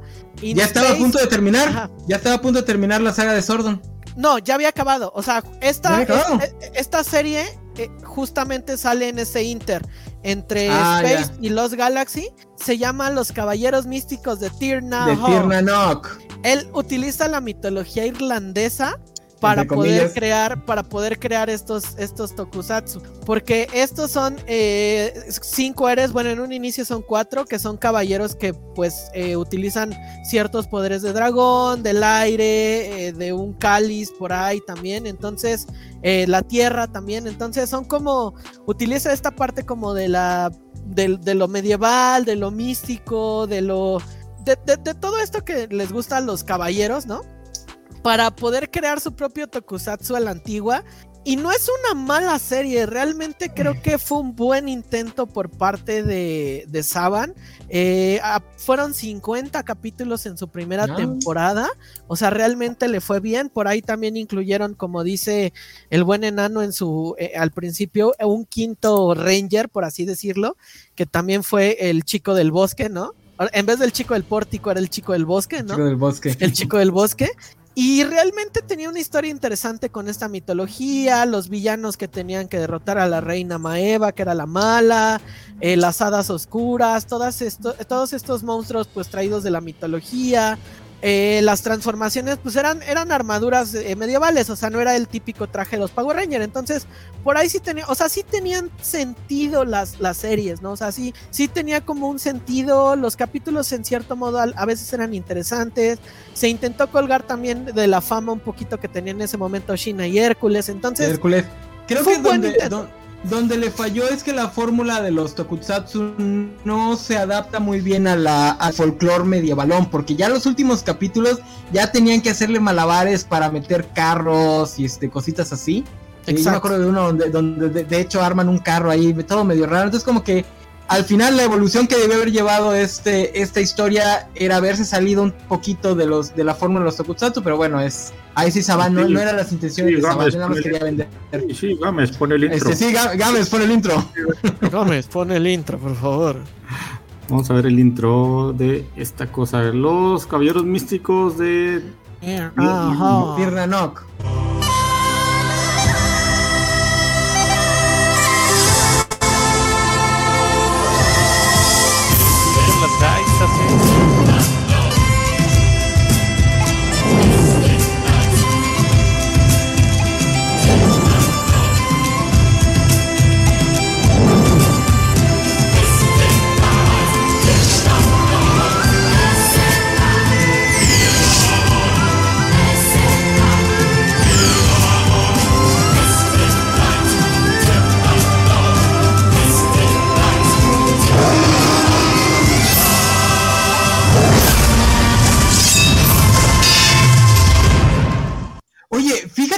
Hacer producción de Saban no estaba tan chafa, ¿eh? esa, escena de la, eh, esa escena de la carga de, de, de, caballerías son bastantes extra.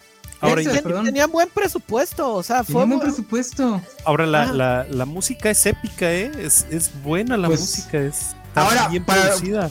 Para los que los que le pusieron atención a Charlie cuando dice que querían colgarse de la fama de Hércules y China, el intro está, está grabado, digo, nada más porque es música irlandesa, pero la toma, el tipo de toma del intro es idéntico al de la primera toma de, de China, por lo menos. El de Hércules no recuerdo cómo empieza. Sí, o sea, sin duda realmente era una serie que no estaba mal planteada. O sea, también los capítulos tienen una historia interesante. La bronca tal vez, como decíamos, la mitología irlandesa o todo esto que intentaron tomar como que no pegó en ese tiempo, porque tomen en cuenta, vamos a tomar el concepto en el que estaba. El nicho que seguía estas series estaban en el espacio, o sea, estábamos terminando la era la era Saban, o sea, el In Space fue lo que salvó a, Saban del fracaso ah, de... los Power Rangers, porque la gente decía, wow, terminó muy chido los Power Rangers, termina interesante este punto, ¿no? Entonces, era el de milenio además, o sea, era espacio, internet, Ahora, si se hubiese aguantado dos años, llegaba el Señor de los Anillos. Llegaba el Señor de los Anillos y hubiese pegado con más ganas. Claro, pero lamentablemente termina con 50 capítulos y el, y el digamos que todo el, el dinero que se iba a destinar para la segunda temporada se va a los Galaxy. Por eso los Galaxy también es un gran eh, es una gran temporada porque imagínate, tenía el doble de presupuesto de una serie de Power Ranger. Por eso también es una de las mejores series que hay de, de los Power Ranger en América. ¿Por qué? porque tenía el presupuesto de estos güeyes. O sea, de estos güeyes al menos, imagínate el presupuesto de lo que usaban en Power Ranger en ese tiempo, que era un dineral. Entonces, creo que realmente esta serie la pongo como una serie que desafortunadamente llegó en un mal tiempo, como dicen.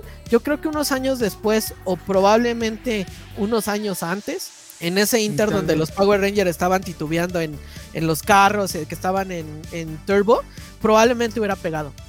Pero lamentablemente le tocó, el, como dices, el nuevo milenio, Space, todo este rollo, lo mató. Dos, dos cosas curiosas. Una, la actriz, que no me acuerdo su nombre, que es la única mujer del equipo, es este terminó como actor, actriz de, teatro en Irlanda, que creo que es la actriz top de ahorita en Irlanda, del teatro irlandés. O lo fue hasta hace unos años, no sé si sigue activa. Y Lisa Duan, se llama Lisa, Duan y es como top, ajá. Ajá. Este, digo, para que vean que no todos, no todos los actores que pasan por producciones de tipo Power Rangers terminan mal. Este, y otra cosa curiosa, a mí me gusta mucho cómo introducen al personaje eh, del actor afrodescendiente, porque lo introduce, porque todo ocurre en, en Tirnanok, en un, en un reino este medieval ficticio, que en la, en el folclore este irlandés es un, también es un lugar ficticio. No recuerdo si es un reino o no, pero bueno, entonces no, no hay otras locaciones. Entonces, ¿cómo introducen al personaje que no es blanco irlandés? Pues bueno, es un emisario o un príncipe o algo así de un reino árabe nordafricano. Entonces siempre me ha gustado esa, esa, esa introducción que además va acorde a, los mitos artúricos. Los dos personajes africanos negros de los mitos artúricos son soldados de... Uno es de, del Magreb y el otro es de Arabia. Entonces está, es Ibar, un príncipe de una tierra lejana. Lejana, sí, pues, es el medievo. Entonces, imagínate, ¿no? Entonces, él es el del agua. Entonces, decía que fue a buscar un cáliz sagrado de su país y fue que llega ahí a, a a buscar. Que ese es un guiño. Ese es un, eso del cáliz sagrado es un guiño al, a la copa esta de la sangre de Cristo. Ajá, es un, Irlanda, es, un Irlanda tiene el, tiene el, ajá, tiene el mito de que la copa, que este José de Arimatea viajó hasta Irlanda y ahí escondió la copa de, la sangre de Cristo, el cáliz. De la vida el, sagrado. Entonces, realmente era una serie que pudo haber sido buena. Es, esta serie es de, las que nos unimos a que hagan un reboot actualmente. Un, un reboot. dejen de intentar rebootear Mighty Morphin Power Rangers y rebooteen esta. Les va a salir más fácil. ahora, ahora que se muere el viejito de Game of Thrones, que hagan esto. Sí, ya dejen de. HBO, deja de esperar a que. deja de sangrar a George R. R. Martin, que ya nos dijo que nunca va a terminar esa chiflada historia. Y rebotea esta. Digo, Saban te lo da más barato. y pues ya, entonces, estas fueron las series piratas. ¿Cuál les gustaba más? Esta. Esta y Beetleborgs. Oh. Yo me voy por Kamen Rider, o sea, de, de Masked Rider me gustaba mucho. Fíjame aquí, el, el Masked Rider me gustaba mucho el diseño del traje, el, así con la cámara, con la cabeza, máscara de grillo. Exacto. Y el traje se me hacía muy chido, o sea, con, la, con las, los tazos de armadura que traía. Y pues el Masked Rider, el Masked Rider podría tener a su primo mexicano, que sería el Chapulín Colorado. Exacto, es lo que no saben, que es un Kamen Rider, pero no lo han hecho. multiversalmente el Chapulín Colorado está en muchos universos, no, lo quieren admitir. Entonces, al final creo que fueron buenos intentos, o sea, Saban realmente eh, hizo escuela de esto. Afortunadamente sigue ahí la franquicia, la compra Hasbro, ahorita Netflix ya compró los derechos, a los siguientes van a salir. A como va la situación de los Super Sentai en, en Japón, probablemente veamos un par más de Japón y ya se animen a hacer un, otra vez unos Power Ranger aquí, ahora sí que hechos totalmente, que ya... ¿Por qué lo dices? Porque ya las últimas, por ejemplo, lo que fue, ay, déjame acuerdo, es que bien raros. Y apenas acaban de estrenar la semana pasada eh, los últimos, precisamente. Por ejemplo, el pasado, ahorita te digo, tiene un nombre rarísimo. Ay, ay, perdón. Este, a ver, tienen tantas temporadas, imagínense, vamos en la, en Japón van en la 46, El Kikai Sentai Senkai Ranger, que fueron los pasados, conmemoraban los 45 años de Super Sentai y están basados en que es el, el principal está basado en, los primeros personajes del Super Sentai, o sea, su traje es como mm. muy vintage, entonces ahí causaría bronca. Los otros personajes no, porque son robots eh, basados en eh, los mechas que hay de Super Sentai. Y son muy recientes, entonces por ahí podría ser. Pero está muy cañón decirle a la raza, aunque conocen el lore, de, ah, mira, el Power Ranger original está basado en otros, ¿no? Y el Tom Brothers, el que está ahorita, el actual, el que acaban de estrenar, es de broma. Literalmente son Power Rangers de broma, están feísimos. Entonces. Ah, bueno, ya son las temporadas que han sido más este, experimentales, ¿no? También hay una donde son como Lupin y, y, policías, o sea, policías y ladrones. Pero fíjate que Lupin y Patra Ranger estaría interesante para el concepto que querían hacer de su. que hablamos alguna vez de Hexagon, de dos bandos de Power Ranger, probablemente. O sea, creo que esa está todavía pasable. Está también. Ahorita, por ejemplo. Está Ryu Soldier, que es la que están haciendo como la de dinosaurios actual en. No me acuerdo, no, no es Dino Charge esa. Bueno, la de dinosaurios que está actualmente. Dino Knight, se llaman en Power Ranger Dino Knights. Y los siguientes son eh, Kimaren, Kira Major, que serían los que son como unos como de cuarzo, que son los que le seguirían a los, a los que están eh, basándose actualmente, que no creo que los hagan. O sea, ya después de esto siguen los dos que les mencioné. Entonces, lo más seguro es que probablemente ya veamos a Power Ranger como tal, o sea, ya hechos aquí en América y ver qué también les va. O como decían, hacer la serie animada de lo que están haciendo en cómics, que es una gran historia, y ver qué pueden hacer en, de este lado para también unir ese rollo. Y de los pues otros tokusatsu veo muy difícil. Intentaron traer Kamen Rider y veo que muy cañón que traigan algo. Es más fácil que, no sé, algún streaming traiga las series y las pongan eh, en subtítulos. Sí, sí está cañón. Digo, a menos que logren integrarlo a la franquicia principal de Power Rangers y hacer como que un revival llamando a la nostalgia. Sí está pues, canijo que, que peguen. Y bueno, creo que con eso terminamos, chicos. Este, yo sé, nos habías dicho que tenías que te retirarte temprano, Charlie. No sé si te puedes quedar unos minutos más para hablar de, de Animorph, que ya no entra en el tema, pero, pero sí, sí que Lo querías meter, ¿verdad? Lo querías meter, enano. Miren, nada más de Animorph, o sea, me tengo que ir ahorita, pero aquí el enano va, es experto en, en Yusambon, que se llama el, el enemigo el único dato que tengo que hacer es que eh, gracias a Transformer pudieron vivir esa serie. Porque oh. fue por la serie de juguetes que sacaron, pero era malísima. Entonces, Enano, te dejo en los controles. Muchas gracias por la invitación y pues nos vemos próximamente. Eso era de la Muy chido el programa, eh, qué bárbaro. Gracias, gracias por haber venido. Pues ahí síganse con los Animorph, así que te quedas con una hora de Animorph. Comencemos. nos quedan 20 minutos. bueno, Cuídense mucho, equipo. Adiós a todos. Bye, bye. Este, pues yo voy a contradecir a Charlie porque la serie no era malísima, era buena. Increíblemente sorprendido de todo lo que sabe Charlie de, de estas cosas. No, es que es que es un tema súper interesante. Digo, yo no, yo no soy tan metido en ello, pero sí me gusta checar los videos. Para los que quieran saber más, busquen los videos de Linkara, que hace de, hace reseñas de toda la saga de Power Rangers, de Mighty Morphin hasta no, me acuerdo si ya hizo reseña de la primera temporada de esta nueva etapa de los Dino Knights o si todavía está haciendo reseñas del anterior. A ver, repite el canal o repite el Linkara, es el de a top, of, a, top of the, a top at the four wall. El de ahí, ahí tiene todas las reseñas de Power Rangers. Que creo que se llama así, retrospectiva de Power Rangers. Y si no, también busquen en el canal de Movie Bob. Él tiene varios sobre, no de Power Rangers, pero sí de los Tokusatsu. Ahí él hace un, cuando salió la, la de Gridman, eh, la nueva, cuando llegó la nueva Netflix, él hizo un video explicando qué es Gridman, por qué es tan popular en Japón, por qué nunca ha pegado en Occidente y por qué le daba este ánimos este nuevo Reviver que era que estaba que está dentro de esta esta modita de, revivir estas, estas series y hacerlas un poquito más dark, explicar cosas de lore, etcétera, etcétera. Y hablando de cosas dark con mucho lore, Animos no es una mala serie, por desgracia, al igual que todos los demás productos de Saban que, intentaron experimentar tantito, llegó en el momento equivocado de la forma equivocada. Como era producto de Saban, los fans de Power Rangers llegaron a la serie esperando un Power Rangers y no tenía absolutamente nada que ver con Power Rangers. Y los que no eran fans de Power Rangers siempre le pusieron la, el peso de ser una serie de Saban. Entonces todo el mundo la veía como muy chafa. Y realmente es una muy buena historia. Digo, los efectos sí estaban chafones como todas las series de Saban, pero la historia era muy buena. Para los que no conozcan Animorph, Animorph es originalmente una serie de novelas. Para los que tienen niños pequeños que quieren introducirlos a la lectura, todo mundo recomienda este tipo de series eh, de novelas. Son novelas muy cortitas, son de Scholastic, son de la misma empresa que hace, eh, que, le publica a, Goosebumps. Eh, son muy, son muy ligeras pero van evolucionando para los que, especialmente los papás que ahorita están buscando con qué suplir Harry Potter, porque pues nuevamente la buena JK Rowling está siendo una este, completa imbécil en Twitter.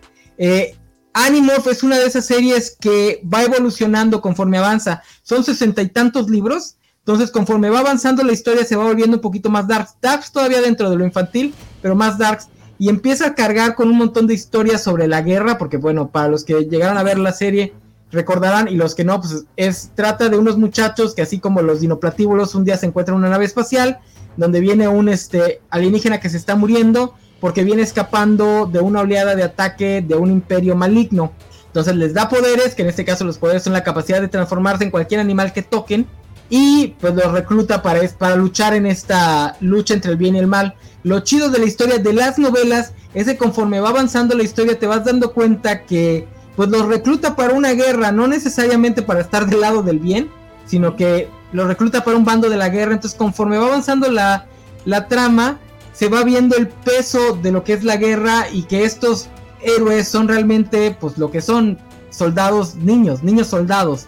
Entonces, el final es bastante oscuro, es un poquito divisorio con respecto al fandom, porque el final de las novelas sí es como que pesadón.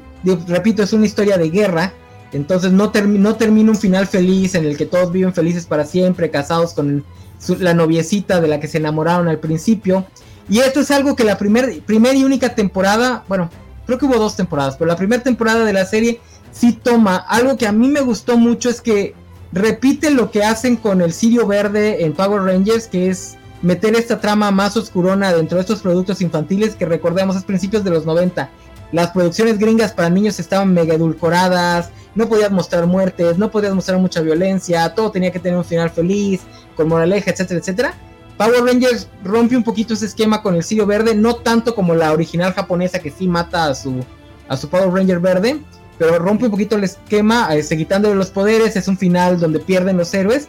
Y bueno, eso se repite un poco en Animorphs, porque en Animorphs cuando les dan los poderes, el alienígena les explica que por ser humanos, como ellos no tienen la capacidad natural para usar esos poderes, ellos nada más los pueden usar por un tiempo delimitado.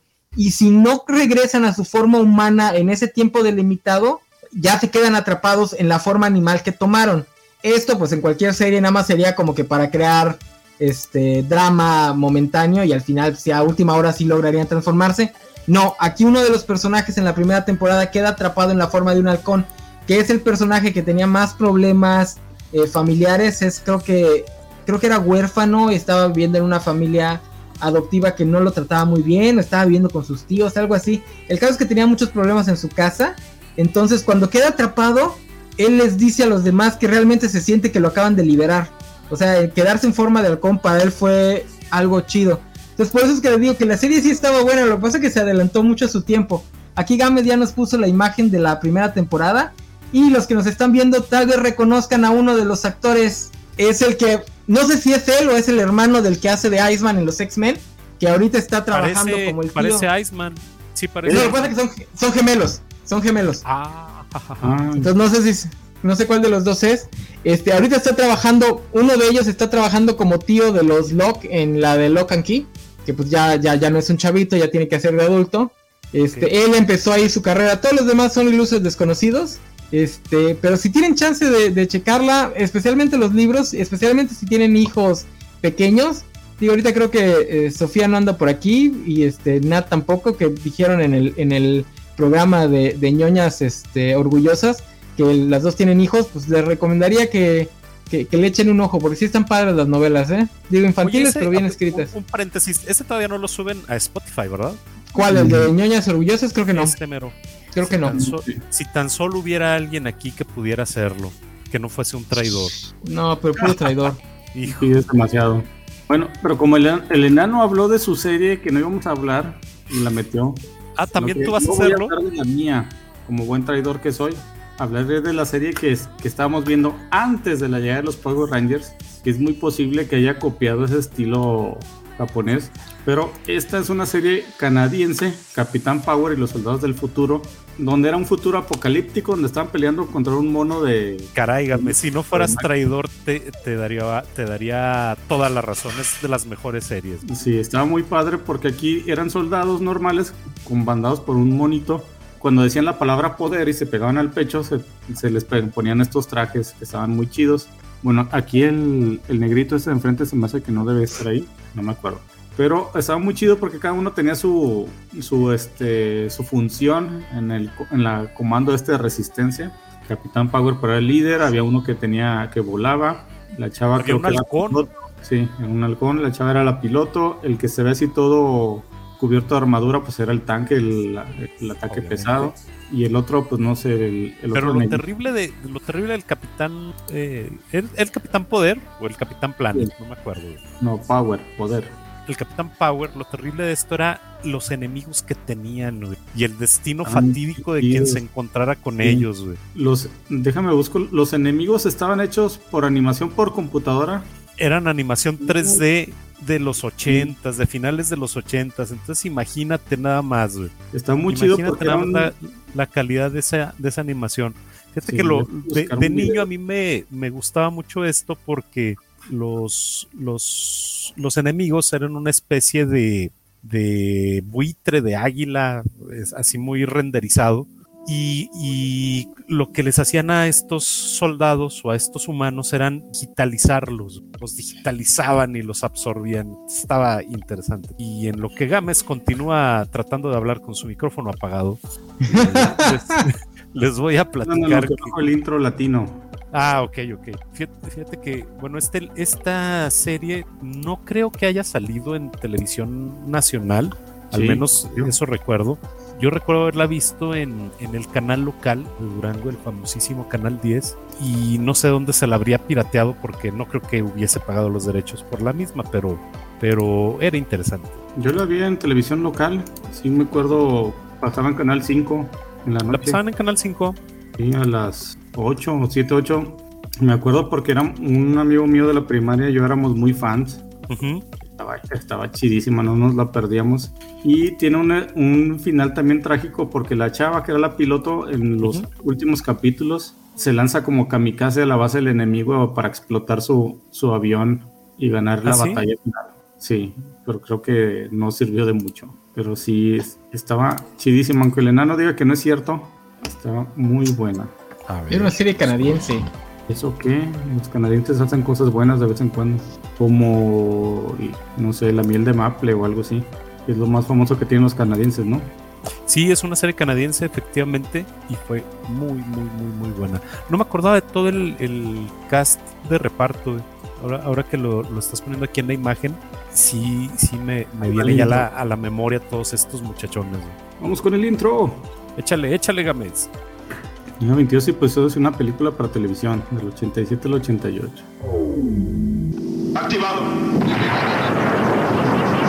El Capitán Power y los soldados del futuro.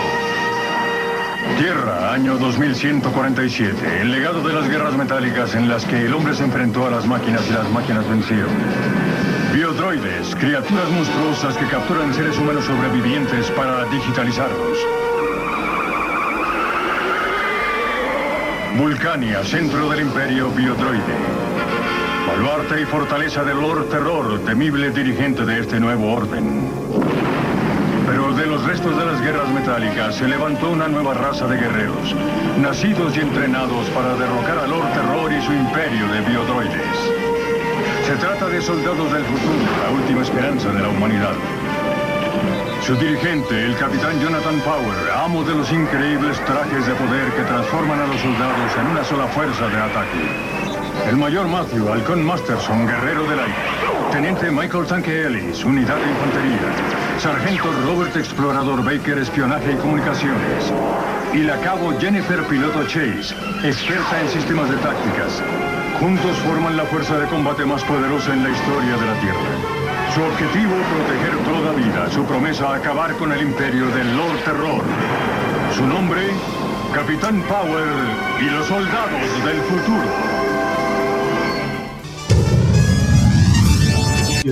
No, pues se ve chida.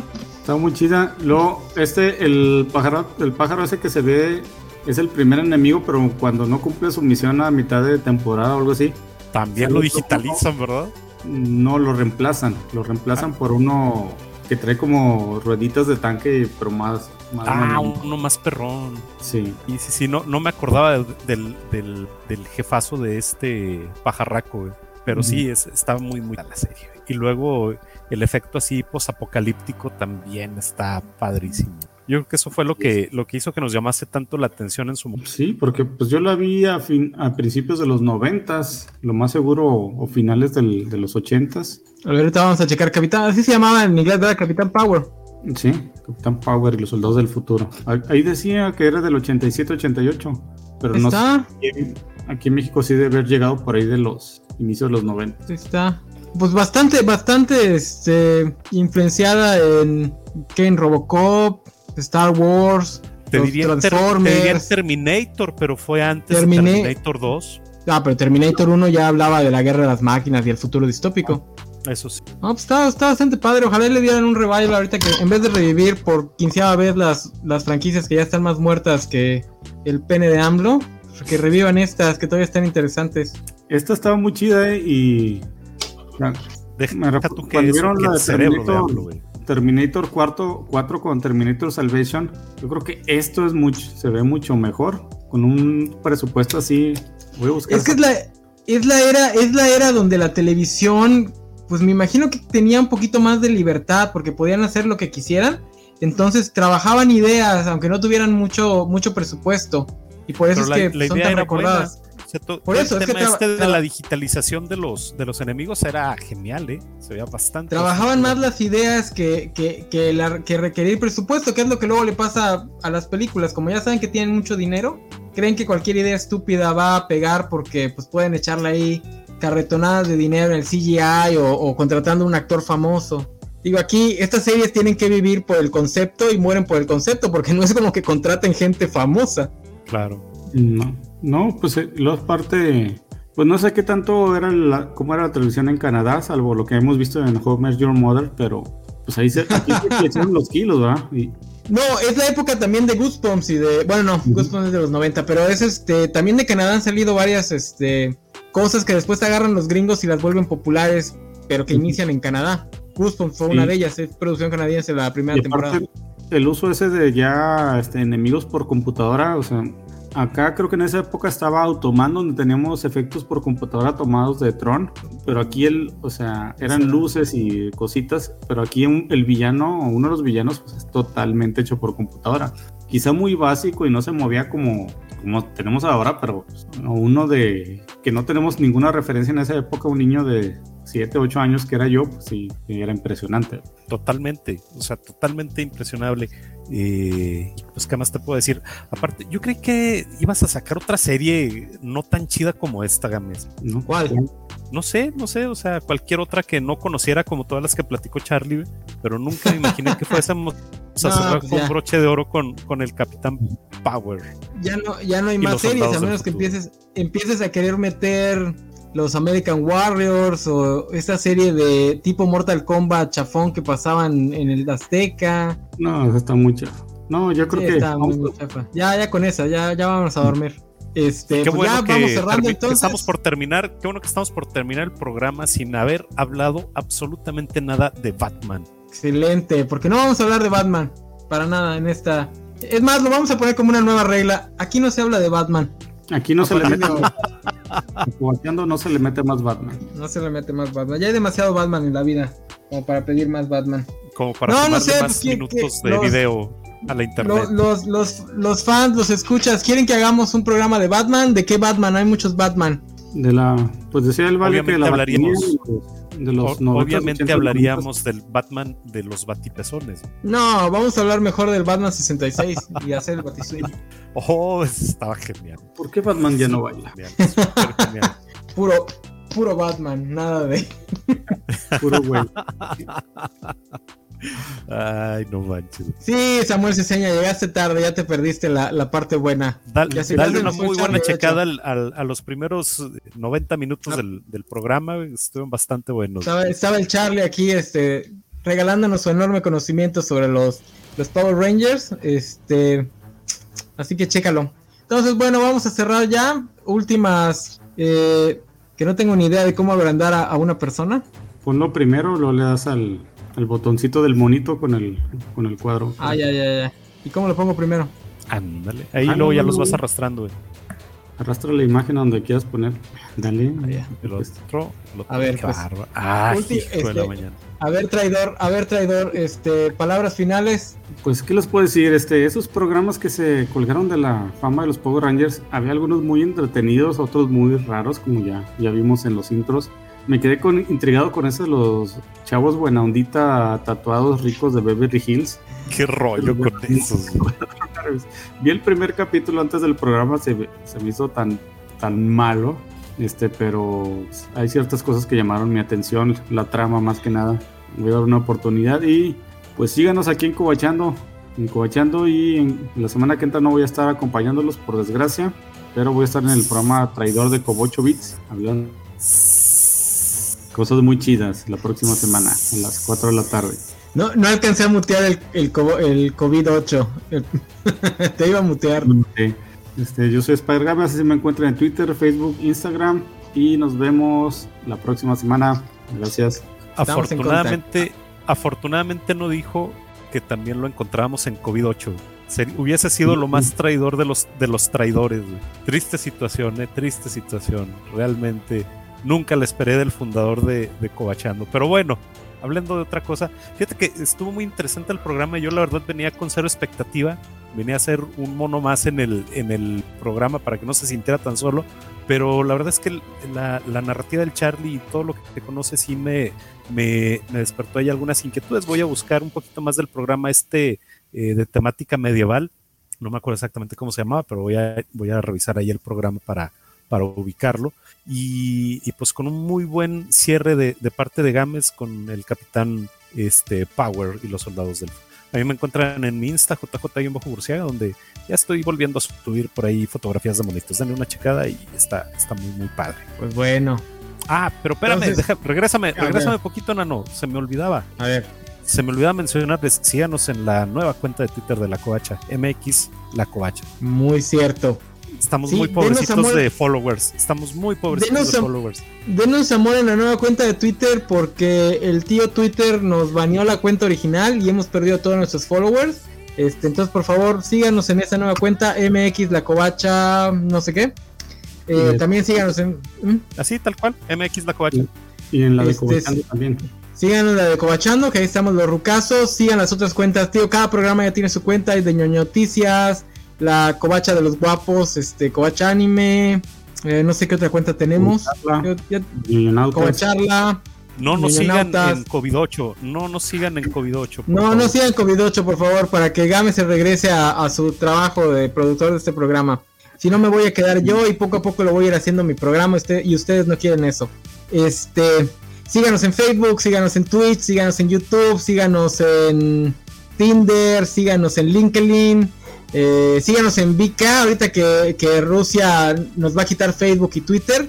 Este, pues, vamos a tener que abrir cuentas en, en VK, en Weibo, en todo eso. Para, ya está en pantalla MX La Covacha o arroba M- MX La Covacha en Twitter. Este, ya pronto abriremos, abriremos cuentas en las redes sociales chinas y rusas por si algún día nos invade Estados Unidos y, y nos cierran Facebook acá. Este, síganos, síganos en TikTok, ahí anda Vale subiendo unos videos muy chidos. Eh, y bueno, eso fue todo. A mí yo sí quería hablar de este tema y quería que viniera el Charlie porque yo sabía que el Charlie sí le iba a entrar duro a, a todos los detalles. Y no se crean, ¿eh? lo que dijo fue muy, muy, este, Es muy muy enriquecedor. superficial. No, y fue muy superficial. Podría haberse Ah, metido con cada una de estas series, se pudo haber metido a detalle, porque sí da para muchísimo. Si les llamó la atención, les digo, busquen los videoensayos en YouTube. Son un nicho prácticamente en YouTube, porque está muy, muy, muy, muy, muy chida este tema. Eh, tanto si son fans de los Power Rangers como si no, si les llamaron la atención, pues ahí búsquenlos. Eh, y bueno, La siguiente semana, ¿qué tenemos, buen Games? ¿Cuál de los dos programas que ya tenemos en, en la cola vamos a No va a, venir, poner? no va a venir, no va a venir la próxima Por eso, semana. Sí, por eso, ¿cuál es el que, cuál es el que no, el que no quieres estar? Es el de el homenaje a George Pérez que vamos a hablar de, bueno, van a hablar de su etapa en los Avengers junto a Kurt Busiek. Ok, Sí, entonces la próxima semana tenemos un homenaje a George Pérez, que ahorita está enfermito, está convaleciente.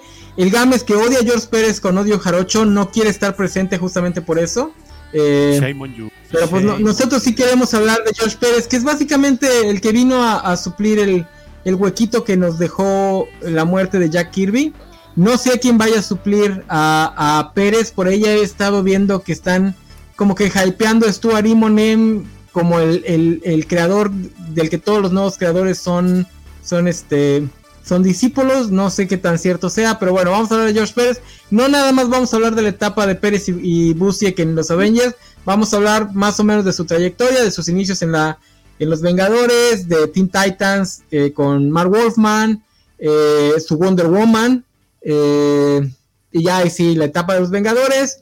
Y pues no sé si alguien quiere hablar de lo que hizo después de los Vengadores, que la verdad yo ya no lo, no, no lo seguí mucho. Eh, no sé quiénes vayan a venir, sabemos que no va a venir Games porque es un traidor, pero pues bueno. Ah, sí, es cierto. Va- bueno, vamos a ver si, si este, puede venir porque no le hemos avisado. Nosotros lo tenemos contemplados para todos los programas de cómics, pero pues hay que avisarle. Este, Dijo Y que bueno. sí, si no lo, lo funamos otro mes. Me gusta. eso es cierto. Eso es cierto. Eh, nuevamente no me acuerdo cómo tengo que cerrar el programa, así que vamos a ver qué, qué sale. este, Ay, Muchas gracias por- a todos los que nos acompañaron. Gracias. ah, sí, a todos aquí estaban, este, Félix, estaba Samuel Ceseña, a Lucas Star 2, programa de Batmanía. Ah, él sí quiere un programa de Batmanía, de hecho, dice. Programa de la Batmanía, o sea, Batman 66. Ya dijo, ya dijo, es ¿Quién un trato. Aquí nos, viene a, sa- aquí nos viene a saludar Mohamed Giovanni Rendón Morales, que no lo había visto este por aquí. No sé si sea nuevo Nick, si sea su nombre de verdad. Alex Guerra, pues un saludo. Ojalá y sigan aquí. Si no, pues cuando lo escuchen en, en podcast. Biscochan se pasó a saludar. No sé qué tanto se quedó. Ahí andaba. Ya era muy Digo, tarde. para ella ya es- Ya era muy tarde para ella, sí. El Bernardo nos vino a, a saludar. Este, que, que a veces me hace que Bernardo es como que agente de Valentín, ¿eh? Como que nos, como que es su, su Smithers que nos anda vigilando. Tienes toda Y bueno. la razón. enano. Algo así. Los bajo muchachos, gracias por venir, nos estamos viendo.